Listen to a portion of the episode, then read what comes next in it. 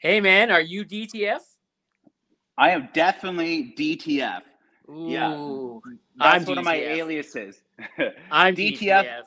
I believe that, Dick. Looking at your content, I believe that. You, you gotta, yeah. Uh, believe it or not, DTF here that actually stands for uh, the Dangerous Trucking Federation, and oh, it's we'll my get into that. We'll get into my that. social media um, business. It's my sole proprietorship. All right, I'm gonna play this music.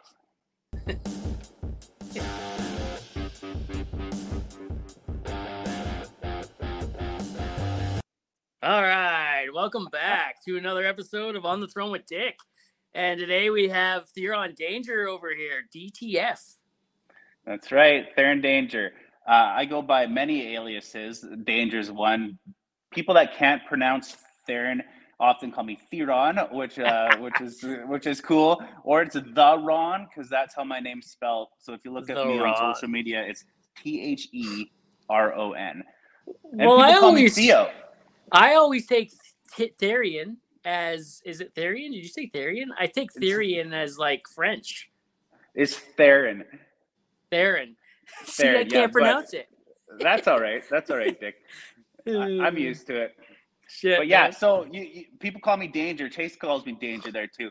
Um, Chace Barber. That's part of where I come from, and probably how I got onto this show is being with Edison Motors. There, it's kind of how people know me, among Onto a few other show? things. No, Yeah. no, no. You were here because I so so I didn't even know you were a part of Chace's thing until much much later, right? I, I you know I just seen you around the mustache. Obviously, by the way, I'm setting a cease and desist like right after we got here. So like yours yours makes mine look bad. So yeah, it's uh, it's good. I w- I just got back from China, and I was pretty much the, I was the only person in China with a legitimate mustache that I saw in two weeks. yeah. They- eh, Those they guys do that. usually have little tiny ones and, and little weird. They're like going through puberty or whatever with their stashes, yeah, it's, right? it's like Mexican stashes at Yeah. best. at best.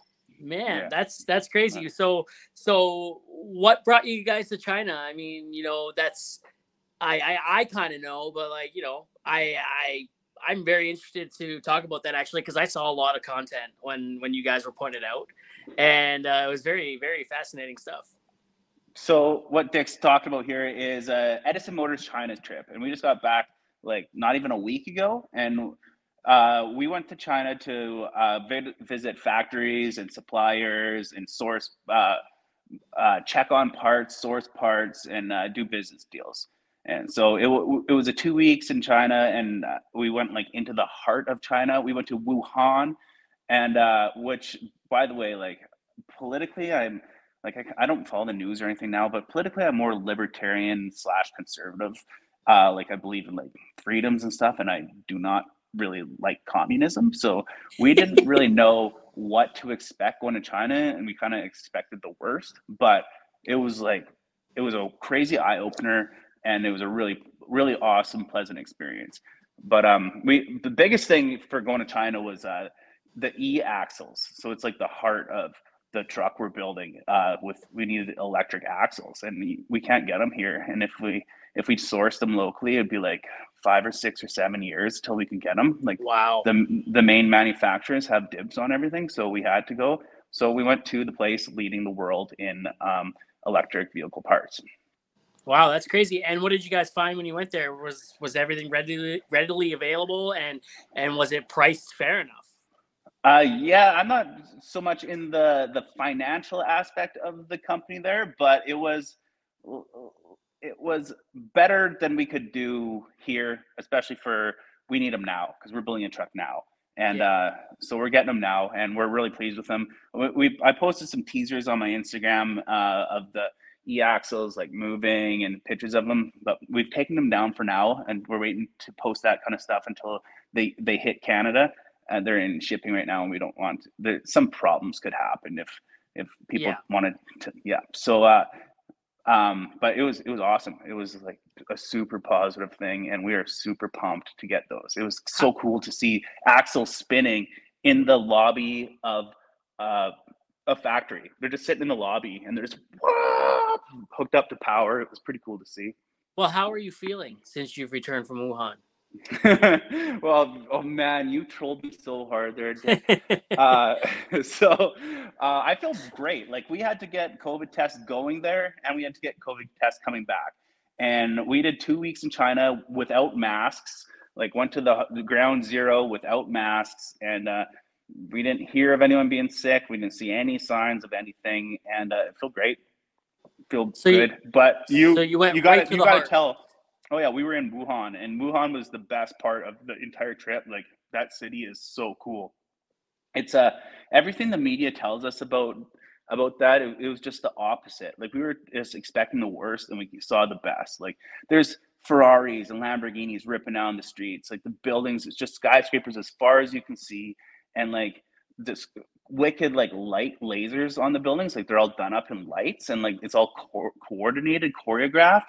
So like you'll be looking at a span of a hundred skyscrapers, and there'll be like a fish swim across them all. Like the lights light up as they're going down the thing. Like it was, cool. it was pretty cool. That like, sounds pretty cool. Couldn't have anything like that here. And like the, the food was great. We went to a wet market in Wuhan and so like food's really fresh and uh like still flipping and flopping and and making noise on the on the table, but it's on ice. Like I, I'd eat anything from there. I couldn't I do it. Any, I don't like fish. I, fair. Uh, yeah, it's probably not the great market for you to walk through. Then, um, I tried to get bat. Like, like the, the the video. Like, if I could have just got a bat and like eaten bat soup in Wuhan, like like that would be like an amazing social media video. Like that could go viral. But and then you came back there. sick, and then you would have back sick, right? And then you just be yeah. like, "Oh, I don't know how I got sick." Video to you no, eating a bat. No idea, no idea. Yeah, but you can't eat bats there anymore. It's it's outlawed. When did they outlaw that? I get like during COVID. no kidding. yeah. No kidding. That's their story and they're sticking to it. Yeah, yeah. Um, or you could have just like, you know, gone into the jungle of China. I'm sure there's a jungle in China. And you could have like found a bat and then you could have just Aussied it, right? You know, like just bit its head off. Like I'm game for everything. Like I'll do everything once, but we just didn't have that much time. We, we did take speed trains around, which was pretty awesome. I uh, saw that video we did 1700 kilometer trip in like seven hours. It was Shut cool. Just so how fast? How fast were those things going? I believe Chace went over that in his video, but I, I, you know, all the shit that I saw, I certainly didn't pay attention to how fast the train was going. I guess there's one that'll go 500 kilometers an hour, but the one we run uh, max out at 310, 310. We were like watching it, like, how fast is it to go? Uh, no, it goes 310 kilometers an hour, but like the starting and stopping, you can't even, don't even notice. The, the cup, the seats you're in don't have cup holders. You just put your cup on like the armrest or, or on the windowsill and you come into a station and your, your drink's just sitting there. It doesn't spill or anything. When it takes off, it doesn't fall over like it's so, so smooth. Obviously, like that thing starts slowing down like way back, way back, right? Like it's you, like okay, you know, gradually slow down. How long are these train cars? It it must, but like, you don't even feel it. It's it's just so smooth. Uh, the train cars, well, I don't know, like what? Uh, I guess there was like nine or ten cars on each train. Okay. So not that much. Yeah, when you, when bad. you pass one going the other way, also doing 300, it's like a, and it's gone. Like you can barely That's see; cool. it's just a blur. It was pretty cool. It was That's on my see, bucket like, list. It, it made traveling around there so easy, and it was great because you can just stare out the window and everything's going by at 300 kilometers an hour. You're not doing your head like this, but you get to see everything and experience like all little towns, the big cities, and mostly it was just skyscrapers for like a thousand kilometers. Like I've That's never insane. seen buildings like that. It like okay, New York, we looked it up, has like a population around eight million and yeah. the the smallest city we're in was over that. Like wow. Like when I think of New York, like that's the biggest city I uh, could ever go to, and it's like no, everything was like way bigger than that. Have and you ever been was, to New York City? No, I have twice. New York City's amazing. And That's, probably pretty mind blowing when you're there, right? Yeah, I couldn't imagine it getting any bigger than that. Actually, to be honest with you, right? Because so when when I was downtown on Broadway, it was 10 o'clock at night and all the shows were getting out. And there was a billboard that says, right now, because all the shows are getting out, right now there are 10 million people around you. Right. And right. you look around and you're just like, shit, what is this? Right. It makes you feel so small. Yeah, exactly. Yeah, and every I've, I've never been to a cleaner place. Like I was expecting to like people riding around on like getting pulled around by donkeys and like dirt everywhere, filth, and it was not a lick of garbage. Like Chace walked around, he's like, let's just see how long it'll take us to find some garbage. It's like an hour and a half, and we found like a little wrapper, like someone dropped accidentally. Like it was the cleanest place. Like you go underneath like the freeway overpasses because we were trying to like we had to do everything on foot because we didn't have this WeChat app we used to order taxis, so it was difficult to get taxis. So we did a lot of walking around.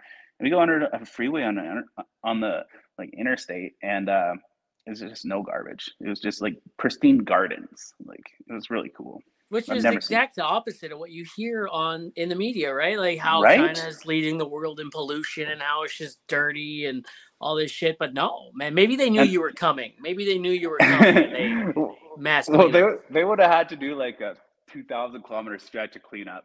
But uh, it, it was the, the opposite that the of right. It was the opposite of what the media had told us. Everything we were there, we are just like, wow, we would never expect that. Uh, yeah, and and everyone was really happy. Like all the people, even the people that didn't have, you could tell like weren't like wealthy. Like a lot, we saw a lot of people with a lot of money, but uh, a lot of the middle class people are uh, they were all happy lower class people they were all happy i didn't see any miserable person on the street like i went to cuba and cuba was there are a lot of not so happy people there um like i uh i was in cuba and i met this family they were at our resort and uh, I ended up paying the guy's cell phone bill for like four years, four or five years after I left Cuba and they were a Cuban couple and a Canadian couple paid for them to stay at the resort we were at for a wedding gift. That's the only way they could get in there because they only made 300 bucks a year. So I made friends with him. I helped him out, and he ended up escaping from Cuba, getting into Mexico, jumping the border into Mexico, getting to the states. And I still follow him on social media. We follow each other, and he just started his own little. He got a hot shot pickup now, but I like followed his journey of like escaping from communist Cuba and uh, to get to Mexico and like the the trials and tribulations he went through. And he he hated it there. But I didn't see one person in China that was like, fuck this place. Well, I guess in theory you're not really allowed to as from what we hear about the media, if you said fuck this place in China, you're probably gonna be in a little bit of trouble. But we never saw anything like that. Everyone was pretty legitimate. Like we I really like it.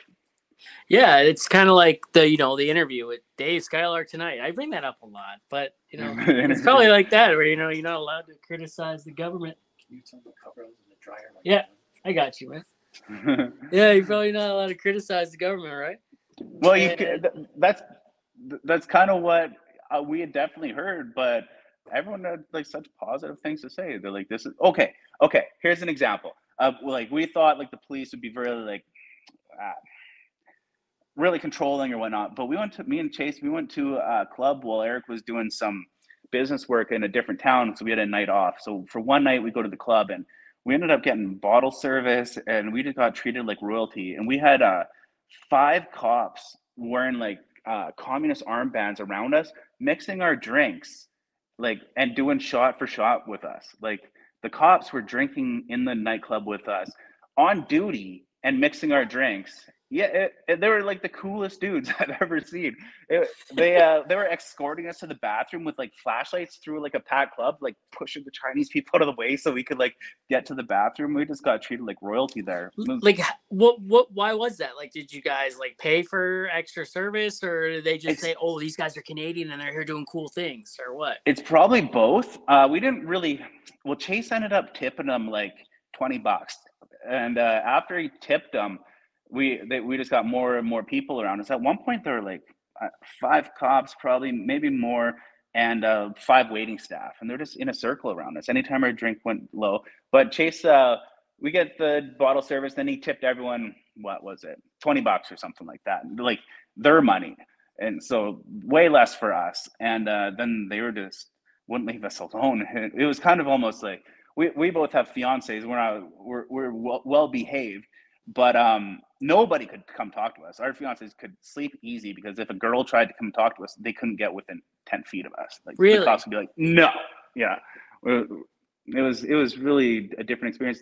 And then uh, they're following us to the back. This kind of got a little weird. At first, we are like, "Whoa, this is so cool!" like whatever. But then you couldn't go to the bathroom by yourself. They uh, they'd one of them would push people out of the way so you could go to the bathroom. Another one's pushing you on the back to get to the bathroom, and then they'd stand there and guard you while you peed. Like And, in the um, bathroom with you, like in the you're peeing, they were like back to back. Like Uh, they were standing about four feet behind you while you peed, damn, watching. Were they short? Uh, the the cops were good size. They could probably Okay. take take us. Yeah, I, Okay. I thought all Chinese people would be pretty small, but there's we met some big ones. That's crazy, But- man. Majority were pretty short, but yeah, the cops could definitely have rolled us. Um, it, it was a neat experience. They're really friendly. We're talking on like Google Translate and stuff between each Yeah. other.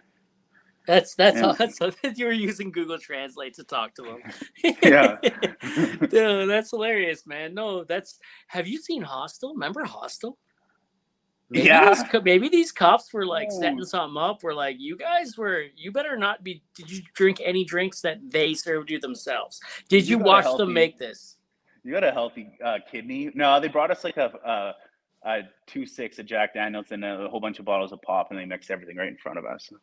Ooh. And because they wouldn't leave us alone, like at first it was really cool, and then uh, we were like, this is a little, a little bit over protective right now. So I'm like, well, if they're gonna stand here, let's get them drunk. So every time we got a drink, we'd make them drink it too, and then uh, so they they probably had a good buzz by the time we left. That's for sure. Okay, this is where you should have been like all uh, super bad and got them to take you out back and learn how to shoot. right? Well, they um, some of the, we went to a, quite a few business meetings, and um, a couple of the time uh, parts, like they were like, "So you're from Canada? Do you have any guns and that?" And so, like, I own a lot of guns, and Yeah. so I'd show my I'd show my pictures of my guns and stuff. They're like, "Whoa! Oh my gosh! Like it would be just a dream to have one gun in China." So uh, they, the cops probably wouldn't show let you touch or handle or show you their guns. They're pretty pretty strict about that there, but they sure love the pictures of mine. Like I got Oh, you I got showed a, them a good Okay, collection. Oh yeah, I got a good collection. That's pretty cool, man. Um, Mm. so so did you go? What what is Beijing or Shanghai? Is that the cap? Which one's the capital? Beijing, right? We weren't in the capital. We didn't go to Shanghai or Beijing, but we did Hong Kong, which was where we flew into, and it's kind of like a separate Yeah. from China. It's their own thing. You actually have to clear cut. well, it's not, but it is, but it's yeah. not. yeah, you have to clear a different customs to get from Hong Kong into actual China. Like Yeah. they're they're very separated. And uh, and then we went from there. We went to what?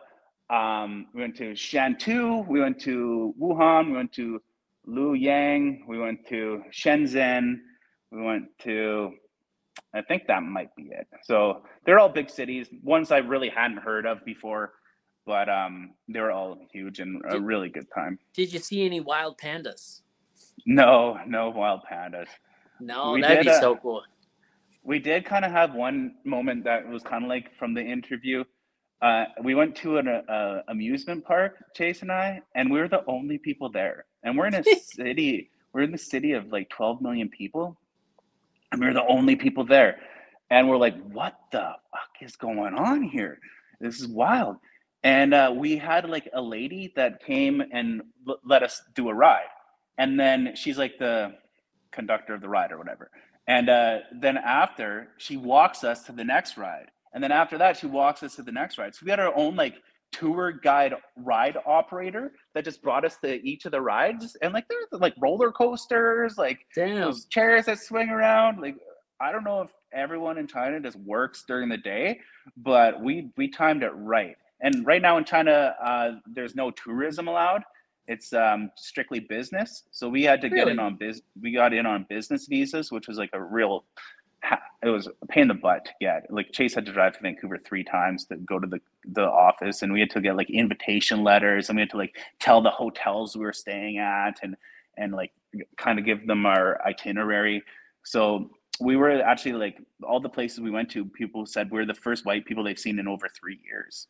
Wow. So we're, we were like movie stars. Everywhere we went out, we had people coming and asking us Oh, to take oh, pictures is- with us. is COVID the COVID COVID's the reason why there's no tourism, right? It's just business. Yeah.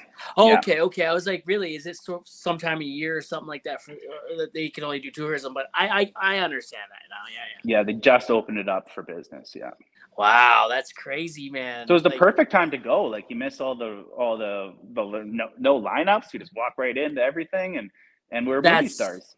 That's why you guys got the royal treatment. You're the first white people they've seen in three years. Yeah, could be. Yeah. There you go. That's crazy, man. That's good for you guys, man. Like, uh, but, but overall successful trip. You guys are happy with it. Really happy. Yeah, we're super pumped for those e-axles to land here so we can show them off because I like I'd never seen electric axles before, and like we're probably some of the first people to see it and uh, to touch them and put our hands on them. So when they get here and we can show them off to everyone and actually get them in a truck, like like the amount of power coming over those sons of it's like nothing we've seen before. It's going to be revolutionary. Yeah. Yeah. Um, you got to forgive me once in a while I look around. I'm in the shop right now because this is the only place where there's Wi Fi around here. I've used all my data. I have three days left until it resets. So, yeah. No problem. Um, so, man, that's uh, China, dude. Like, I have so many. I don't even know where, where, what else to start. There's so okay. much there. I, I was on Blue Collar the other day, and I, I we talked about a couple myths that we di- uh, dispelled. But I'll tell you now here. Uh, okay, we had heard that Winnie the Pooh was banned in China because Winnie the Pooh looks. If you Google Winnie the Pooh and the leader of China, they they're like spitting image. Like one's just a cartoon, and so they we heard heard that the, the guy is like so self I don't know. He he just banned banned Winnie the Pooh because it looks the same, and that's like a huge rumor that was going on. But it's not true. We at that amusement park we went on Winnie the Pooh ride, and and that hmm. I I like Google dive deeper, and I guess he did like block some images from the internet that when they were making fun of him and stuff. But Winnie the Pooh's not banned in China. Another huge one was that we heard uh like forever the one child policy. Like you're only allowed one child yeah. in China for many years. And yeah. uh, so we're like, well, what happens if you have two? Like that'd be like a crazy human rights thing, right? Yeah. Like they throw they them in the mountains. You, yeah, throw them in the mountains, make you get an abortion, give them away to like uh like um I don't know, adoption or something. But it's not true at all. So what it is is uh that if you have a government position, you're only supposed to have one kid. That's and if you do have two kids, you just don't get a promotion anymore. You can you can get your salary like cut down a little bit. They they do things to make it so you would not want to have two kids because you're supposed to be setting a, an example. But that's only in a government position. Anyone they else just lifted have, that right? Yeah and they did uh, yeah. anyone else can have more more than one kid like and not everyone in china works for the government. Government like there's actually not that many government jobs. Everyone wants them and they're hard to get good pensions and stuff like that. So there was no like human rights thing. It was just they're like we have too many people. Like let's set an example. If you're unable to set an example well maybe you, you don't get a higher position where you should be setting an example. So that, that was like whoa i didn't know that. That that's a little helpful i thought that was like you know countrywide everybody you know if you were the garbage man teacher government you know that's that's crazy i did not know that wow yeah, no, we didn't either. And we went to some like business meetings and like we show pictures of our families and everyone had a bunch of kids. I was like, how do you have like a bunch of kids that are like between 10 and 25 years old like you went through that stage i'm like oh no man you got it all wrong and uh yeah and we thought like being in a communist country you'd have to like pay a ton of tax like like you'd pay like 50% of your wage in tax and stuff like that like i, I didn't know what it was but it, we'd figure it was pretty bad like your communism uh, no they pay less tax than us their businesses are a top rate of 18% and and most of their younger or their lower incomes were less than us also. So, they they they were honey dicking you. They, no, there's true. Uh, our governments are honey dicking us, saying all this shit about about China to make them look bad when they're really doing better than us in many aspects. Fuck, yeah. man, that's crazy. Uh, you yeah. hey, I'm moving to China. You coming with me or what? well, I don't know. I still like I'm still fairly libertarian, so it would be pretty tricky to get me to uh, join communism. But I'd visit there again in a heartbeat. Like I want to sure. go to China. So everything we've heard about China that has kept me away from going to China, like my wife and I want to go to China because we know a place where you can go and you can pay a bit of money and go pet some pandas. And you can spend the day cleaning up after them and stuff like that as long as you get to be around them that's my wife. My wife wants to go do that. So me, I'm a little bit more on the, you know, let's go find some really good Chinese food and let's go, you know, I don't know, be I'm short, so let's go find some people that I can be taller than. You know, whereas yeah. her, you know, she she just wants to pet panda bears. So yeah. yeah.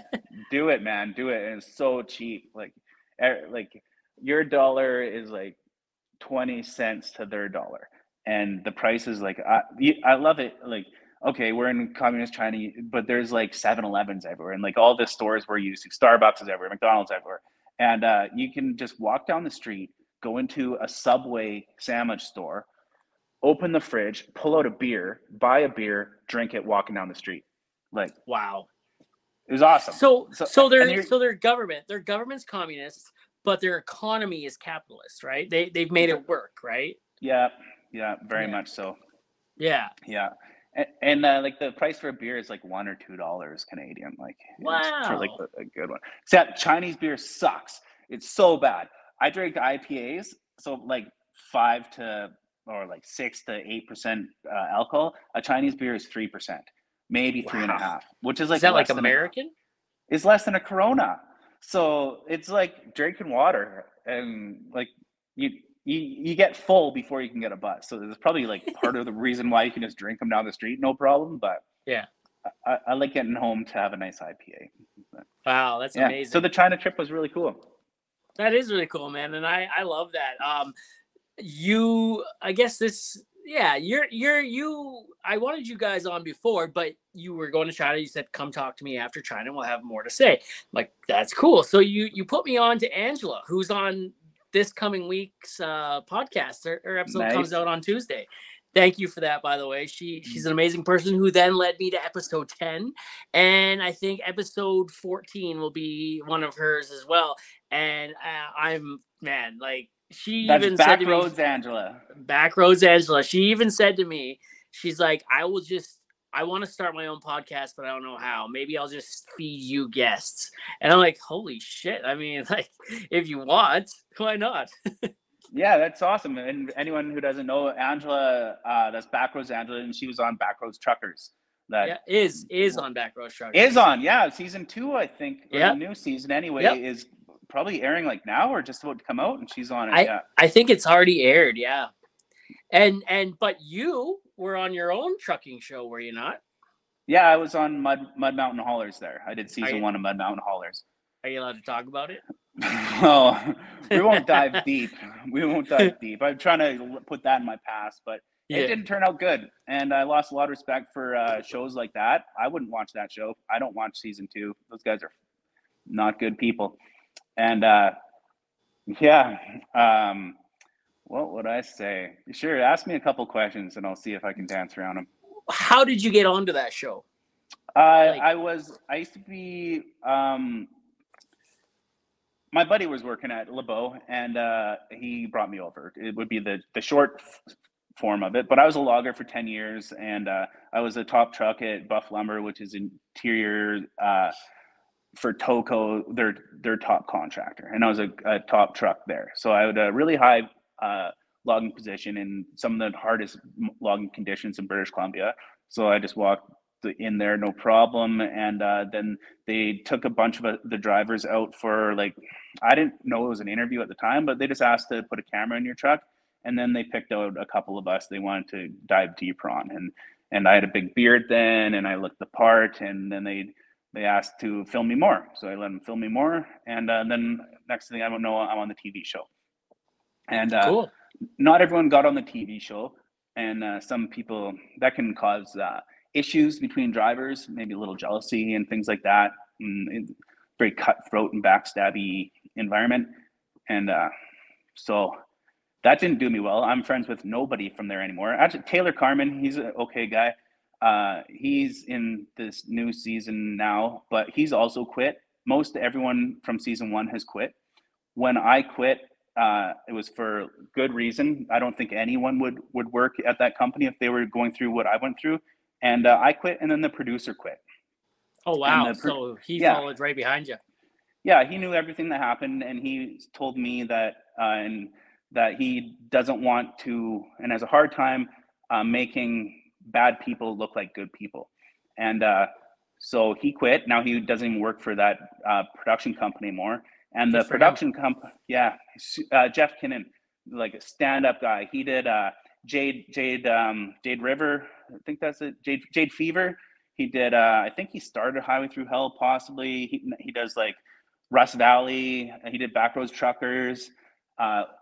Like anything that that guy produces, I will watch because he is a stand-up guy and he's an honest guy, and he's not yep. going to like he has integrity and ethics and morals, and uh, so yeah, he used followed his integrity, ethics, and morals, and said, "Fuck this, I'm off this show."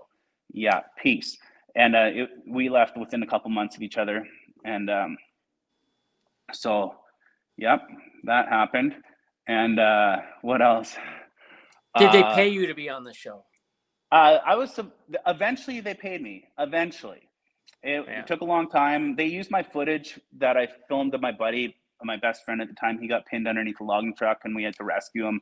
And that Shit. actually caused a lot of uh, problems. They were were supposed to give me money, and I was going to split it up between everybody, all everyone on camera. And then they didn't give me money, and then everyone thought I got money and ripped them off, but I didn't and uh, then like I got text group text messages like you're you're just like really bad stuff to be putting on a text message saying I'm just like using people and filming for my own benefit and stuff but like we're filming a TV show. They asked they said if you see anything of value film it. And you're filming a TV show at the time. Like now I'm in trouble because I took out my cell phone and filmed like I was supposed to and and yeah. uh, like I, even my best friend, who at the time the guy we rescued, he told me to sell the footage to them and said we were going to split it, and I did. And uh, then after he he second guessed it, said, "Look, you're a piece of shit for selling the the the footage." I'm like, "Well, you told me to." And uh, so that like we're not friends anymore. Those people also don't work at that company. I hear actually the boss there, him and his cousin are getting a divorce. Him and his cousin. yeah, he's married to his cousin. Like, did, yeah, did you know that Canada is one of the few countries in the world where you're legally allowed to marry your cousin? Story time. My sister uh, was actually engaged to our second cousin, I think it was, and uh, you know, a really interesting. Um, most people go to family uh, reunions to see family they haven't seen in a while, not hook up right? So, but my sister, on the other hand, sorry if you're listening, I love you. My mom's definitely listening, but um, so hi, mom. So um, they made a triple X-rated film together, and uh, my mom saw it, and months, months later, I didn't know that this thing existed. My sister sent it to my wife, and my wife sent it to me in the middle of the night. So I woke up and I saw something from Pornhub. I'm like, fuck yeah! My woke up the next morning, my wife sent me Pornhub material. I'm in. So I opened it and I'm like watching it and watching it. I'm like, fuck, that guy's beard looks familiar. And I'm like, fuck, I know that guy's beard. I know who he is. Before I can turn it off, it's my sister. I'm like, oh, well, can't unsee that now, right? And then. Uh, so, so did you finish? I watched it again. Yeah. I, I watched it again just to make sure and to give critique and stuff like that. And and then I shared it on Facebook and with all my coworkers, right? And I'm like, this is my sister. If I gotta see it, you gotta see it, right? And I haven't told that story in the podcast yet, which is uh well, here we are. you know, like second cousin, okay, I'm not condoning anything like that, but second cousin's a little bit more removed. If yeah. like yeah, like I think you can have kids and they'd be just fine but I don't know, like I don't know about those other kids that I've met there. Mm, yeah, but okay, so let's move on from that part. But yeah, guys, that's that's not. I'm not kidding. Like, if you want something that's to jab at, jab at that.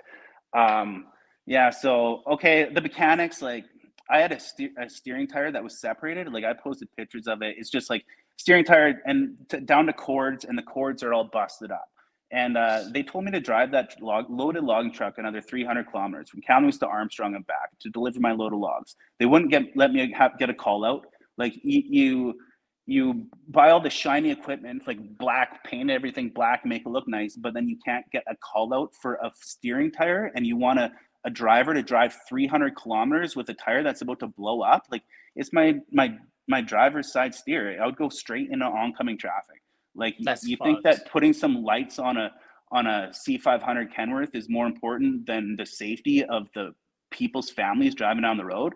So yeah. it was that was one of the main things, not one of the main things. That was one of the contributing factors to why I left. I'm like, the, like sure, it's cool that I'm on a TV show, but like I have ethics and morals and boundaries too, and I'm not gonna get bullied, and I'm not going to put other people's lives at danger because you can't hire a tire call out. I've heard that about a lot of TV shows, actually. You know, from from other people who've been on them. It sounds cool, but really, it's fucking not. Yeah, it's yeah. it's it's cool to be like, hey, look at I'm on this TV show. You see me on your TV, but what's happening behind the scenes, what you don't see, is you know, um, people being treated like third class citizens. Yeah, yeah, yeah, and like under the guise of, well, we're giving you the opportunity to work here. And like they paid horrible. I made 32 bucks an hour there. The going rate for a logger is 42 starting, like $10 an hour less to work there. Like, yeah, cool not worth, truck. not worth being on a TV show for 10 bucks an hour less. No, no. So yeah, so that's in the past, and I tried not to dwell on that anymore. And uh, but a cool part is that I have been back.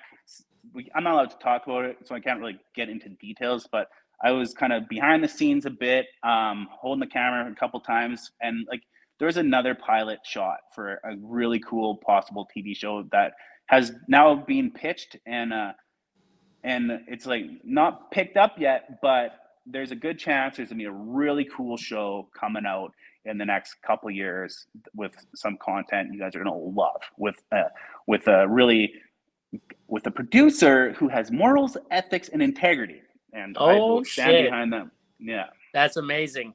Um, how so? Where where did you go after that? Like we went from from that. That's in the past now. So where where did you go next? Because dude, like, uh, you're fucking everywhere, man. You're doing a lot of cool shit. So I I do. Well, I've been a class one driver for 17 years now. I got my license in 2006 in Grande Prairie. So I did I did like drilling rigs. I I did. I was a wheeler hand, a winch tractor wheeler hand. I pulled like the the big wheel Jeeps booster combinations and the the the wheelers, which are like your instead of like two rows of duels, your trailer is just solid rows. It's eight eight tires wide, and uh, you, you, I'm sure you see those rolling down the the yeah. road where you're at. So I did that, and then okay after after my mountain, I went and I took a break from logging and I hauled gravel and uh, I hauled gravel, I hauled groceries. I bounced around to like three jobs in the last little bit, and um, then I got back in a logging truck and I ate shit and uh, almost died. I can rolled it right through a power pole. I went down a hill and it was just a sheet of ice, and I had just no brakes, and my truck just kept going faster and faster and faster, and I just watched it happen. And uh, and it was like right after we took our chains off too. Like I had my chains on, and then we we get to the chain off area and and I rolled it right through a power pole, and I'm lucky to live. So then I took a break from logging again. Now that was just like a year ago that happened, and now for the last while I've been um, hauling gold ore, which is a pretty sweet job. That sounds pretty cool. Yeah, it's super easy. I haul. It pays really good. Pays as well as logging does, and um, I haul three chips a day into Kamloops at to New Gold. I, I don't. It's from a different gold mine in the area near Merritt. Well, that's good that you're not hauling logs anymore because you don't seem like a guy that's arrogant, self-centered, and thinks they own the road. So good for you. Thank you. And Fucking it's great loggers. because I I, I drive right across like part of it's on the the highway through hell uh, on the Coca Coquihalla. So there's yep. always car- always carnage from like Kamloops to Merritt is really always. bad stretch. And uh, so I that's where I like I have my biggest following on TikTok and then I'm on Instagram and YouTube. But I do like like I have worked with the people from Highway 3 I've had the camera guys here and they like capitalize on the crashes. So I'm like, how can I show off these crashes also in a way that is a little more respectful? Because like I, I just said I crashed a truck within the last year and almost died. It happens. Like I, am not above that. Yeah. But but when you see it all the time, it's people want to see that kind of stuff. So how can I show it off? So I started making videos where it's like almost like a like a like a public service announcement or like I'm giving tips on how to do things and then I'll just nonchalantly do it on a truck that's like completely destroyed in the ditch. So I'll stop and like one of my more popular ones, okay, I'm like, okay, the, the key to changing your oil drain plug without uh drain without spilling your oil, it's all about how you park your truck. And then it pans over and the truck's just like right upside down in the ditch. Like, I saw that one. Yeah, so no oil is going to come out of that. So I I pretend that I crash the trucks because yeah. it's easier to make fun of yourself than to make fun of other people. And uh, people still like you're making truckers look bad. You or blah blah blah. Like people get all pissed off about it, but fuck off. And, I see uh, your videos where I've seen your videos where you where you put they're very clearly not yours because you're in a different truck all the time. Right? Yeah, yeah. Yeah, people are like, man, how do you crash so many trucks all the time? Like, you must work at so many companies. How do people still hire you? I'm like, well, I'm actually just like I'm trying out for my driver's license right now, and like I just I just play along with it. I'm like I'm a horrible driver, and but I make fun of myself with it, and I got to show off videos there. But like some of them get some pretty good view counts, and and uh, then I get to have fun too, and I get to see lots of carnage. And instead of just showing a picture, look, man, there's a some idiot in the ditch. And I go, I'm an idiot, and I hit the ditch, and and it happens. It happens. I yeah. hit the ditch more than anyone I know in a, in a crew truck. Not even I can't even drive class one or three, man. I I, I don't trust myself. I, you give me a crew truck, I'm in the ditch. They started calling me ditch frost a couple weeks ago. oh man, yeah, yeah I kind of I've listened to every one of your podcasts now so far. Well, the, this new podcast, I look for the other ones and and no luck, but this new podcast, I'm I'm just loving it. Uh, in fact, today, like you're gonna post this in the future, but today your episode of Donnie Dumphy just dropped. And uh, yep. like, man, when I was growing up, I loved Donnie Dumphy, like Cry yep. Tunes, Cold Beer, like all that. And and uh, so I, I go and follow him because you you you uh, you promoted his Instagram or he did, and so I followed him and he followed me back. So I'm like, Fucking right. shit! Out of this podcast, like Donnie Dumphy now follows me. Like that was so cool. And uh, and then it was also like like mind blowing Donnie Dumphy and Brenda weren't even a real couple. It was for the show. right. What? Right?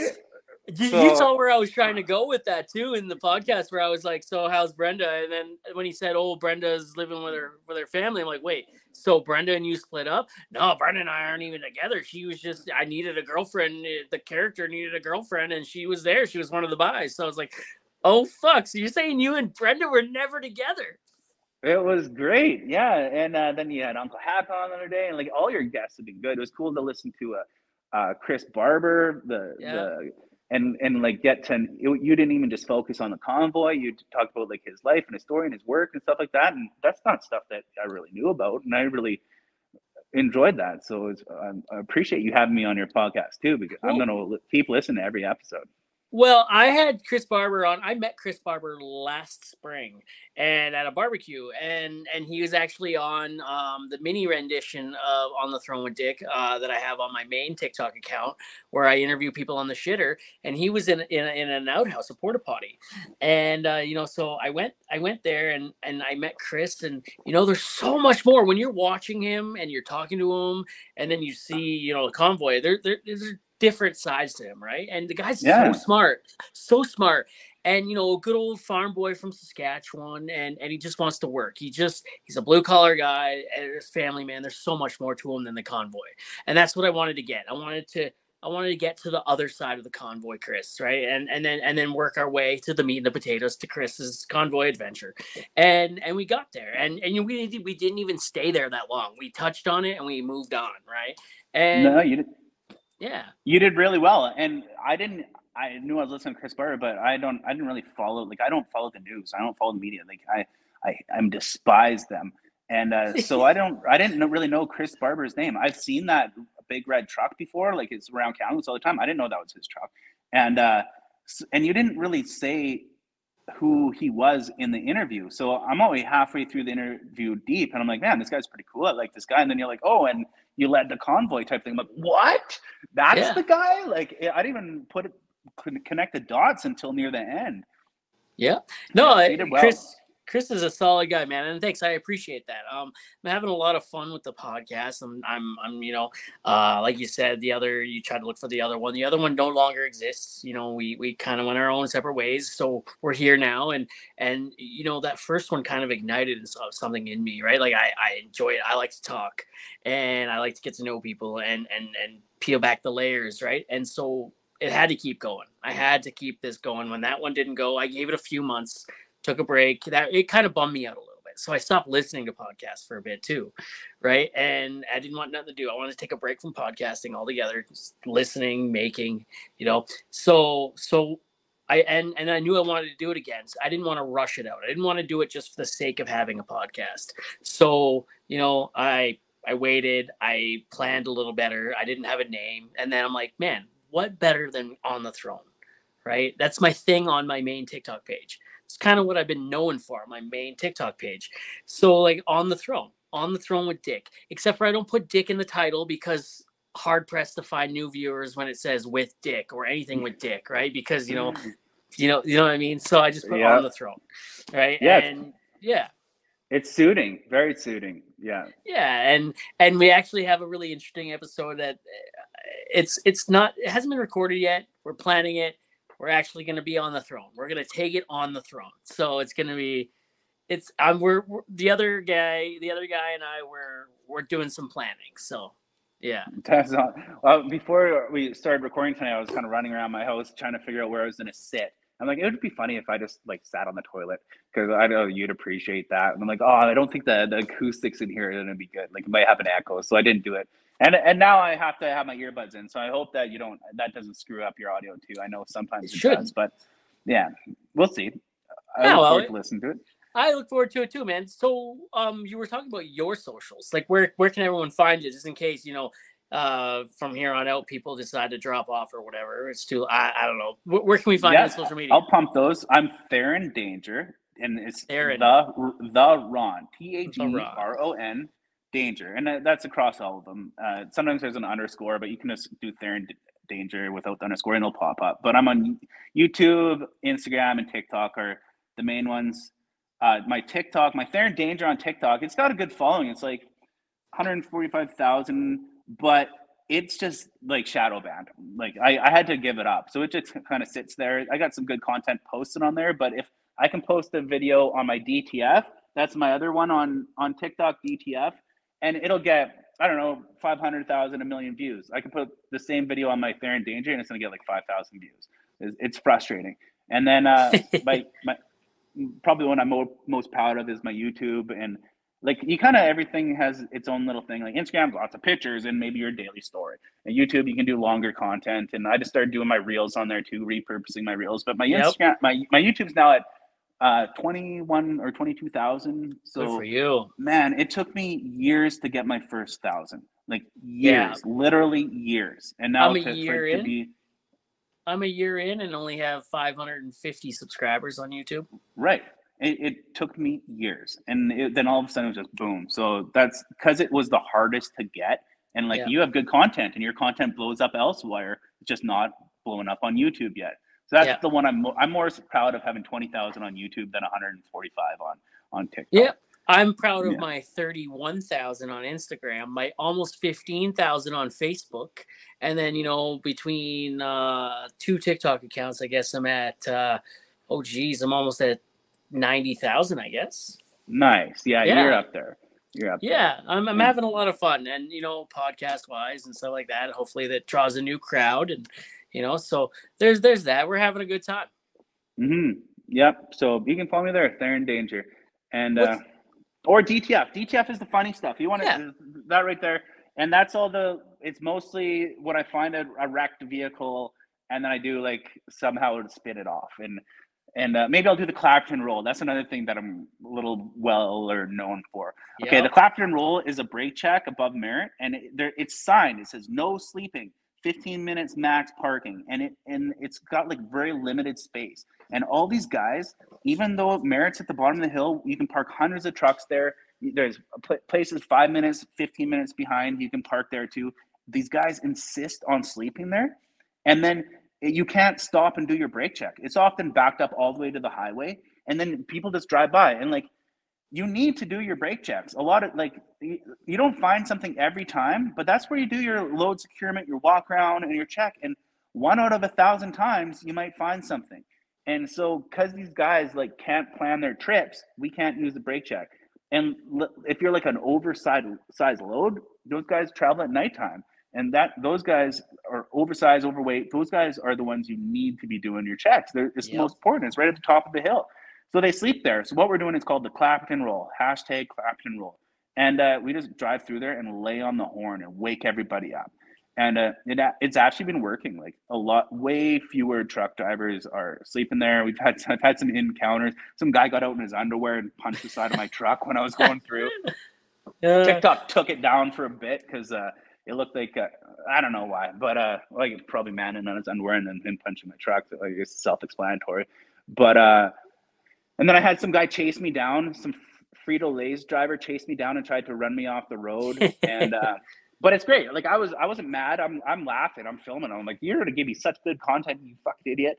And like, you're, you're just supporting the cause. But my Clapperton rolls got over five five million views on on uh on TikTok now. Like Yeah. between the different videos and. There's a bunch of people doing it. Like if you do it, um, I generally will. If you tag me, I'll send you a hat, a DTF hat. Like, and actually, super clean right now. Uh, they're they're they got three bottles of super clean to give away for the next to for me to give away for the next people that do it too. They just want me to give it away, so I'm just being like, yeah, I'll give it away if you do the Clapperton roll. So if anyone goes through the Clapperton brake check, post the video, tag me, and I'll send you either a hat or a bottle of super clean. And uh, and we just make it so you're not gonna want to sleep there. And I get it, like it like don't wake drivers you don't want sleepy drivers on the road and stuff well there's options there's Yep. options before it and there's options after it you don't have to sleep there and negatively affect other drivers safety So, Absolutely. Absolutely. I love that Chace stood behind you on it too when that person complained. I love that. Yeah at edison motors i've had uh, i've had two email complaints now uh, it's hilarious uh, Ch- someone complained to Chace and Chace has actually done like he fully supports Clapperton roll he's like got a little bit behind the scenes on it and he's got to watch his image and what he's allowed to do because he's the ceo of a truck manufacturing company and that Yeah. and like things can go south but um he did like a 10 minute explanation of why it's a people Yep. shouldn't be parking there and stuff but someone emailed Chace and was like hey one of your employees is posting this to his social media basically reprimand me fire me type of thing and Chace like spun it around, did like a video, like posted their email, like their his response email, like basically like go fuck off type of thing, and and uh, it was great. And it like Chace's video got like I don't know what it's at, somewhere over half a million views. And then like TikTok figured the algorithm out, and it was promoting my video they complained about at the same time. So both of the videos just like blew up. I got like I don't know, I got couple thousand followers from that at least. Like the person totally helped me out by doing that. And then just the Thank other day, yeah, just the other day or like a couple weeks ago, someone uh, wrote an email to um, Heavy Hauling Fool. And Heavy Hauling Fool is like one of the America's top followed truck drivers. Yeah. On now he's a now now he's a uh, a haul truck driver. But they because he's part of Edison Motors and he's on the website. They emailed him about me. So it's hilarious that one of the top followed influencer truck drivers in the states gets an email about me. I'm, I'm like so flattered. Like, oh my god, you you emailed me emailed him about me? Like I used like I still look up to the guy. Like he's I aspire to have his put videos out like him and and uh, to have his following. And so for him to get a complaint about me, and, and we just spun it around again. We're like, we're like, Yeah, I love that guy. Yeah, we just spun around and I got a whole bunch of more views and followers from it, and it was it was hilarious. Heavy Hauling Fool, we did the um at the Brigade Days. It's this festival in Hope. We did the truck reveal for the diesel electric long truck we built last year. Uh, Carl is its name. So it was like the debut. So Heavy Hauling Fool flew up from the states. We had some guys fly in from Europe, uh, uh, Scotland and, and the UK. Um, flat out, flat broke Sandy, and then Nathan Rem- Remington. And uh, so we had like a star-studded cast of influencers, and well, like it's like this big thing. It's like the truck parade and Heavy Hauling Fool the night before, and Jordan Wiley was there too. He from Blue Collar Interviews. Like Jordan and, and Heavy Hauling Fool were sharing a room. I went over to their hotel room for a couple drinks, and like I've seen Heavy Hauling Fool do TikToks about how he mixes his drinks. He's like, oh yeah, like four fingers and a splash of coke, and like I forgot, and so so I'm like, oh, this is so cool. I'm like, got an opportunity to hang out with Heavy Hauling Fool and like get to know him and stuff. So he mixes me a drink, then he mixes me another drink, and then the bottle's gone, and then the next day I'm so sick, like ill. And it's during the parade. So he actually completely drank me under the table and i'm filming the parade. Like i'm driving around this not a go-kart downtown hope and i like i puked in the middle of the parade. Like driving the go-kart like down everyone's like coming by and like barf my guts out right off the side of the not a go-kart had to go down an alley and then like i had to go puke like two more times during the parade like heavy hauling fool drank me under the table to the point of me being violently ill I'm like, that is so awful to do. Like, I'm trying to like put footage together here. But then at the same time, like, what a good story that is. Like this Fuck yeah. guy I look up to so much on social media drank me under the table. Like that's a like a proud thing. like I actually yeah. gonna have Teddy on, Teddy on here soon. Uh, we I, I've talked to him about it a couple times. Oh, about him drinking me under the table? No, no, Or- no, or having both. him on the podcast. Oh yeah, yeah, yeah. Yeah. He's a good interview. Yeah. Yeah, You'll have Teddy's to the men- man. You'll have to mention him drinking me under the table. I would Oh, like to love to hear him him razz me. I definitely yeah. will. So, like, he he's got a good hundred pounds on me at least. oh, he's a big and, uh, boy. He's a big boy, but uh, I make no excuses. Yeah. I, I usually drink beer. I usually drink beer, and he was doing the Crown Royal and mixing them heavy hauling fool style. So tell everyone about the not a go kart because let's let's talk about that for a minute. Oh, the non go kart is awesome. Uh, so Edison Motors uh, built this. Mo- it's a mobility scooter, and by definition, to be a mobility scooter, you have to be under 200 and I don't know, it's like 220 pounds or something like that. You have to be electric, and you have to go under 30 kilometers an hour, and then you're classified as a electric wheelchair, is what it is. And it doesn't matter what it looks like. It doesn't matter what wheelbase it has, how long it is, how wide it is, how high your seat is off the ground. That doesn't matter. So it can look like anything. So it's a go kart. It's not a go kart, but it's not a go kart. If you see my winking. And uh, and so you're you're you're in the same regulation as a mo- as a electric wheelchair. Like you can just drive it, and like you can drive it downtown. You can drive it down the sidewalk. If we have learned, you're not really allowed to drive it down the street if there's a sidewalk. You can How'd drive it down the street, but there has to be a sidewalk. Well, I have been in a little bit of trouble over it. I have one video on my what is it on my Theron Danger TikTok. It's worth checking out. It's one of my pinned ones, and I got caught by the cops, and uh, they pulled me over with three or four or five uh, cop cars. I forget. The, it might be five cop cars, and uh, it was definitely five police. And um, they pulled me over down. Oh, I'm gonna have to plug my phone in. Uh, they pulled me over downtown Kamloops, and like I, because I, I went down and did the the mailing for Edison Motors, and then I just see some guy driving a, a go kart down the road. But I crossed it on the lane of traffic, which was a no no. I should have crossed it on the sidewalk, but then they're like, "You're driving." I got breathalyzed. I passed my breathalyzer, and uh, then they're like, "No, dude, that is a go kart." I'm like, "No, it isn't. It is a a mobility scooter." And uh, so I like to- told them the regulations and that, and then I got in a fight with the cops, and they're like asking me what my disability is, like proof of my disability, which that's like you- you're not allowed to do that. They're not allowed to do that, and so they broke a bunch of rules, and they were like. Uh, they're like, you don't look disabled. I'm like, okay, well, you know what? You don't have to look disabled to be disabled. There's lots of things. You can have arthritis as a disability. You can have like, uh, there are many disabilities that you do not look disabled. And and just because someone who's like a paraplegic can't get into that chair doesn't not make it a, a mobility scooter because Yeah. there are many types of disabilities. So they looked really bad, and I, I was in the right. They could not find me anything, although they wanted to, and uh, and and I, I they left me alone after that. I two days later, I was back. I dressed up as Mario, like with the mustache and everything. It was near Halloween, so like all the Kamloops, like it, it went.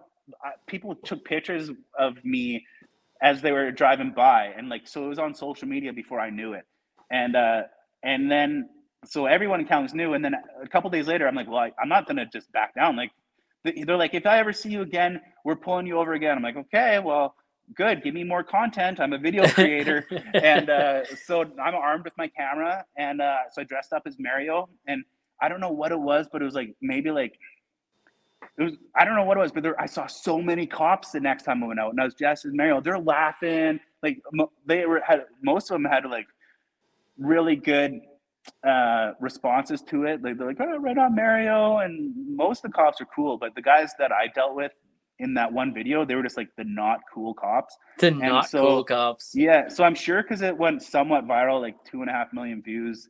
Um, that that obviously the Kamloops RCMP probably got a talking to it. I'm sure they might have had like in their morning meeting, be like, "Hey, look, we need to approach these not a go karts a little differently when you see them." I'm, I'm I assume, and uh, so everyone's cool with me now. Like I see the cops, I drive. I didn't I didn't stop driving it. I still drive it. In fact, like right now, I just lent it to a Dale. Uh, D- Dale. I don't know his last name. It starts with a K. He's the the little person on Backroads Truckers. He, he's out in Barriere.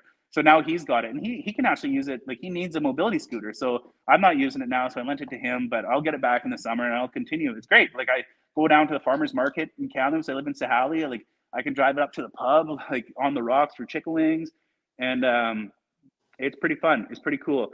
Uh, okay, so that was one experience with the cops, but I have another video posted, and we were in Hope driving it around, like I said, I did at the Brigade Days uh, parade, and there was a the the Hope RCMP are so freaking cool. Uh, um, the cop, uh, uh, Staff Sergeant Fat Fingers. Uh, he, uh, yeah, that's his. He, he he came, gave me his business card with his TikTok handle. It's at Fat Fingers on TikTok, and uh, he he like let us stage getting pulled over. Like he drove behind us, hit his lights, whoop whoop, and pulled us over like for a TikTok video. But he was in on it, and so it looked like we got pulled over. I'm like, oh, we've only been here for one hour. We're already in trouble with the cops, but it was totally staged. And then he like did a photo op with us. He's like, oh yeah, you're at the barber's house. Chace Barber's. I know his whole family, and and then he's like, here, if you have any problems with anyone with RCMP regarding this this weekend, here's my card. Just call me, and like I'm gonna make sure you guys aren't harassed. And like he, he was so cool. I'm just gonna plug my phone in here. Yeah. But yeah, the not a go kart is so much fun, and uh, it's it's totally legal. Dude, so so so you're not a go kart video. I've seen you around a little bit on TikTok, but like that video, I was like watching. I think there was a couple of them there. I watched, and then I went to your profile, and it said follow back. So I was like, "What the fuck?" All right, cool, man. So I'm like, this guy already follows me. Fuck yeah! So I started going down your your your other content before I hit the follow back button, right? And I'm like, "Fuck yeah, I dig this." So I followed you back, right? And then I realized, oh, this guy's with Chace, and I've known Chace and Jordan for a while. I've been on their podcast a couple times, and you know they were on my last one, and we're gonna have him on this one at some point too. But um, yeah, man, uh, when it was it was all those things, I was just like, fuck yeah, and that mustache follow back, right? And then, yeah, yeah. and then yeah, that was that was awesome. And then I went on my other account and I got and I followed you on my other account. And then I ha- I messaged you. I'm like, hey, follow me back on this one too, right? And then yeah, no, that was that was pretty cool for me actually that's what I got to do with my DTF account too, because people follow my uh, my main one. I'm like, no, that's not even the one I use anymore. I use DTF, so we follow that one also. But yeah, that's how I got. That's how I found you. Well, I'd seen your videos before, but just like sporadically. But then I listened to all blue collar interview podcasts too. So yeah. you've been on there at least twice, maybe three times. I want to say twice. And uh, twice. yeah, okay. Yeah. So I've I've heard heard them both, and uh, then I'm like, okay. I, anyone who, uh, if I listen to a podcast and I I like what you're saying, I'll, I'll give you a follow and so I looked you up, and that's how that's how I followed you. So it's, it's kind of cool when you hear people are that's what goes around comes around, and also like the wow, that's cool. He follows me first, yeah. And, and yeah. actually, when you did uh, when you did Chris Barber, um, his his uh, interview, you said, "Hey, look, Chris, I looked you up, and then I you followed me." And uh, yeah. I went to follow you, and you already did. And I was like, "Oh, I should follow him," and I did it, and he already followed me too. So I was like, "No shit." But, there you go. Yeah. There you go, man. Because I felt you know, what you felt. Yeah, you're a trucker and and you're in that area, so the algorithm probably sent him your stuff, and you've sent you've seen his. So you know the algorithm works in mysterious ways. It's crazy. Yeah, yeah, you bet. So yeah, that was the the not a go kart. Uh, any more not a go kart stories? Uh, I saw Chace. Uh, uh, Chace Barber rolled that thing so bad in front of me. Uh, his his hand was cut up for like a month. They're they're a little use at your own risk kind of thing. But um, yeah, right now they're kind of on the back burner because of the, the truck, and and we're building uh, the actual working prototype of the Edison motor truck. So that's first yeah. priority. But I still get to have fun with mine on on the weekend. So uh, my dad and I, I'm from Ontario originally. Don't hold that against me. My dad and I, we were on our way to Niagara Falls, which was uh, once, two, three times a week kind of thing. I'm like 40 minutes away. So on our way there, there's a guy on the side of the road and he's selling uh, quads and dune buggies and stuff, right? And so my dad, my dad, this one time, he's like, "Hey, let's stop and take one for a test drive." And I'm like, hell yeah. And this is how I should have known that maybe I shouldn't be driving motorized things. Uh, so my dad, my dad takes her for a spin, comes back, and he's like, You want to try? I'm like, hell yeah. And he's like, Don't take her out of first. And I'm like, okay, cool. I hop in, throw her in third, and fuck off, right? And uh, so I'm, I'm going really fast, and I lose control, starts tipping. So I threw it the other way. I rolled it. It landed back on his wheels, kept going. I hit a fence, went through a fence, hit the tree, and it rolled again. And I don't know how it didn't break my hand, but my hand was swollen for a while right? And uh, the guy comes over and he's like, "Hey, that's enough of that." And uh, so my dad, my dad, uh, I guess he told my dad that we did about a thousand dollars worth of damage and we had to pay for it. So my dad's like, "Okay, we're going to the bank. Hop in." So we fuck off. We just go back to Niagara Falls. We just head on to Niagara Falls. We don't even come back. skipped on it. Oh yeah, oh, my boy. wife was there. She was my girlfriend at the time, but my wife was there, and uh, we we went. Uh, uh, sea doing in Niagara Falls there. I think it was actually Turkey Point maybe I, I don't remember where it was, but we went sea doing. My dad's like, "You want to drive to sea do?" And I was like, "Hell yeah!" And he's like, "Don't take her out of first.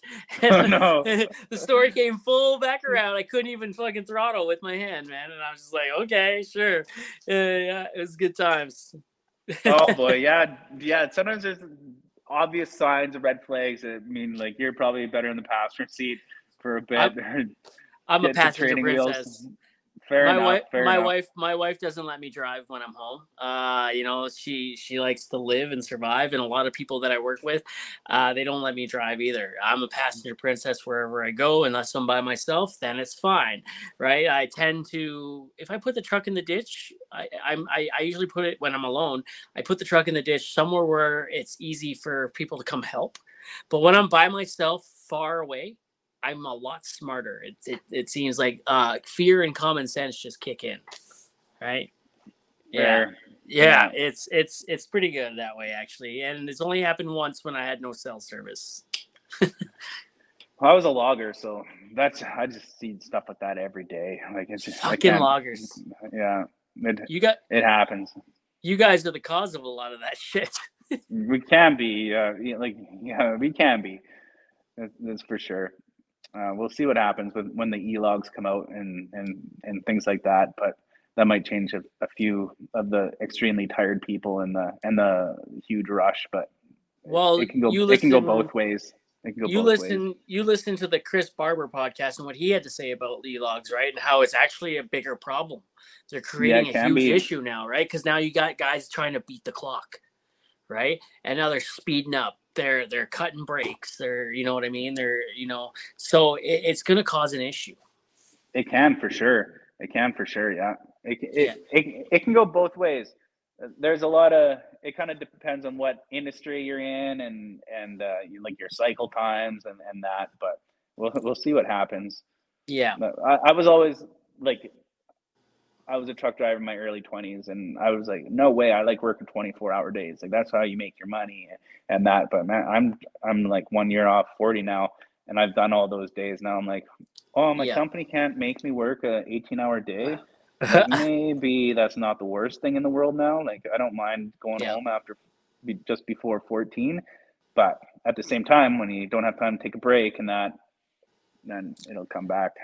I'm a swamper, so they ride me till the wheels fall off.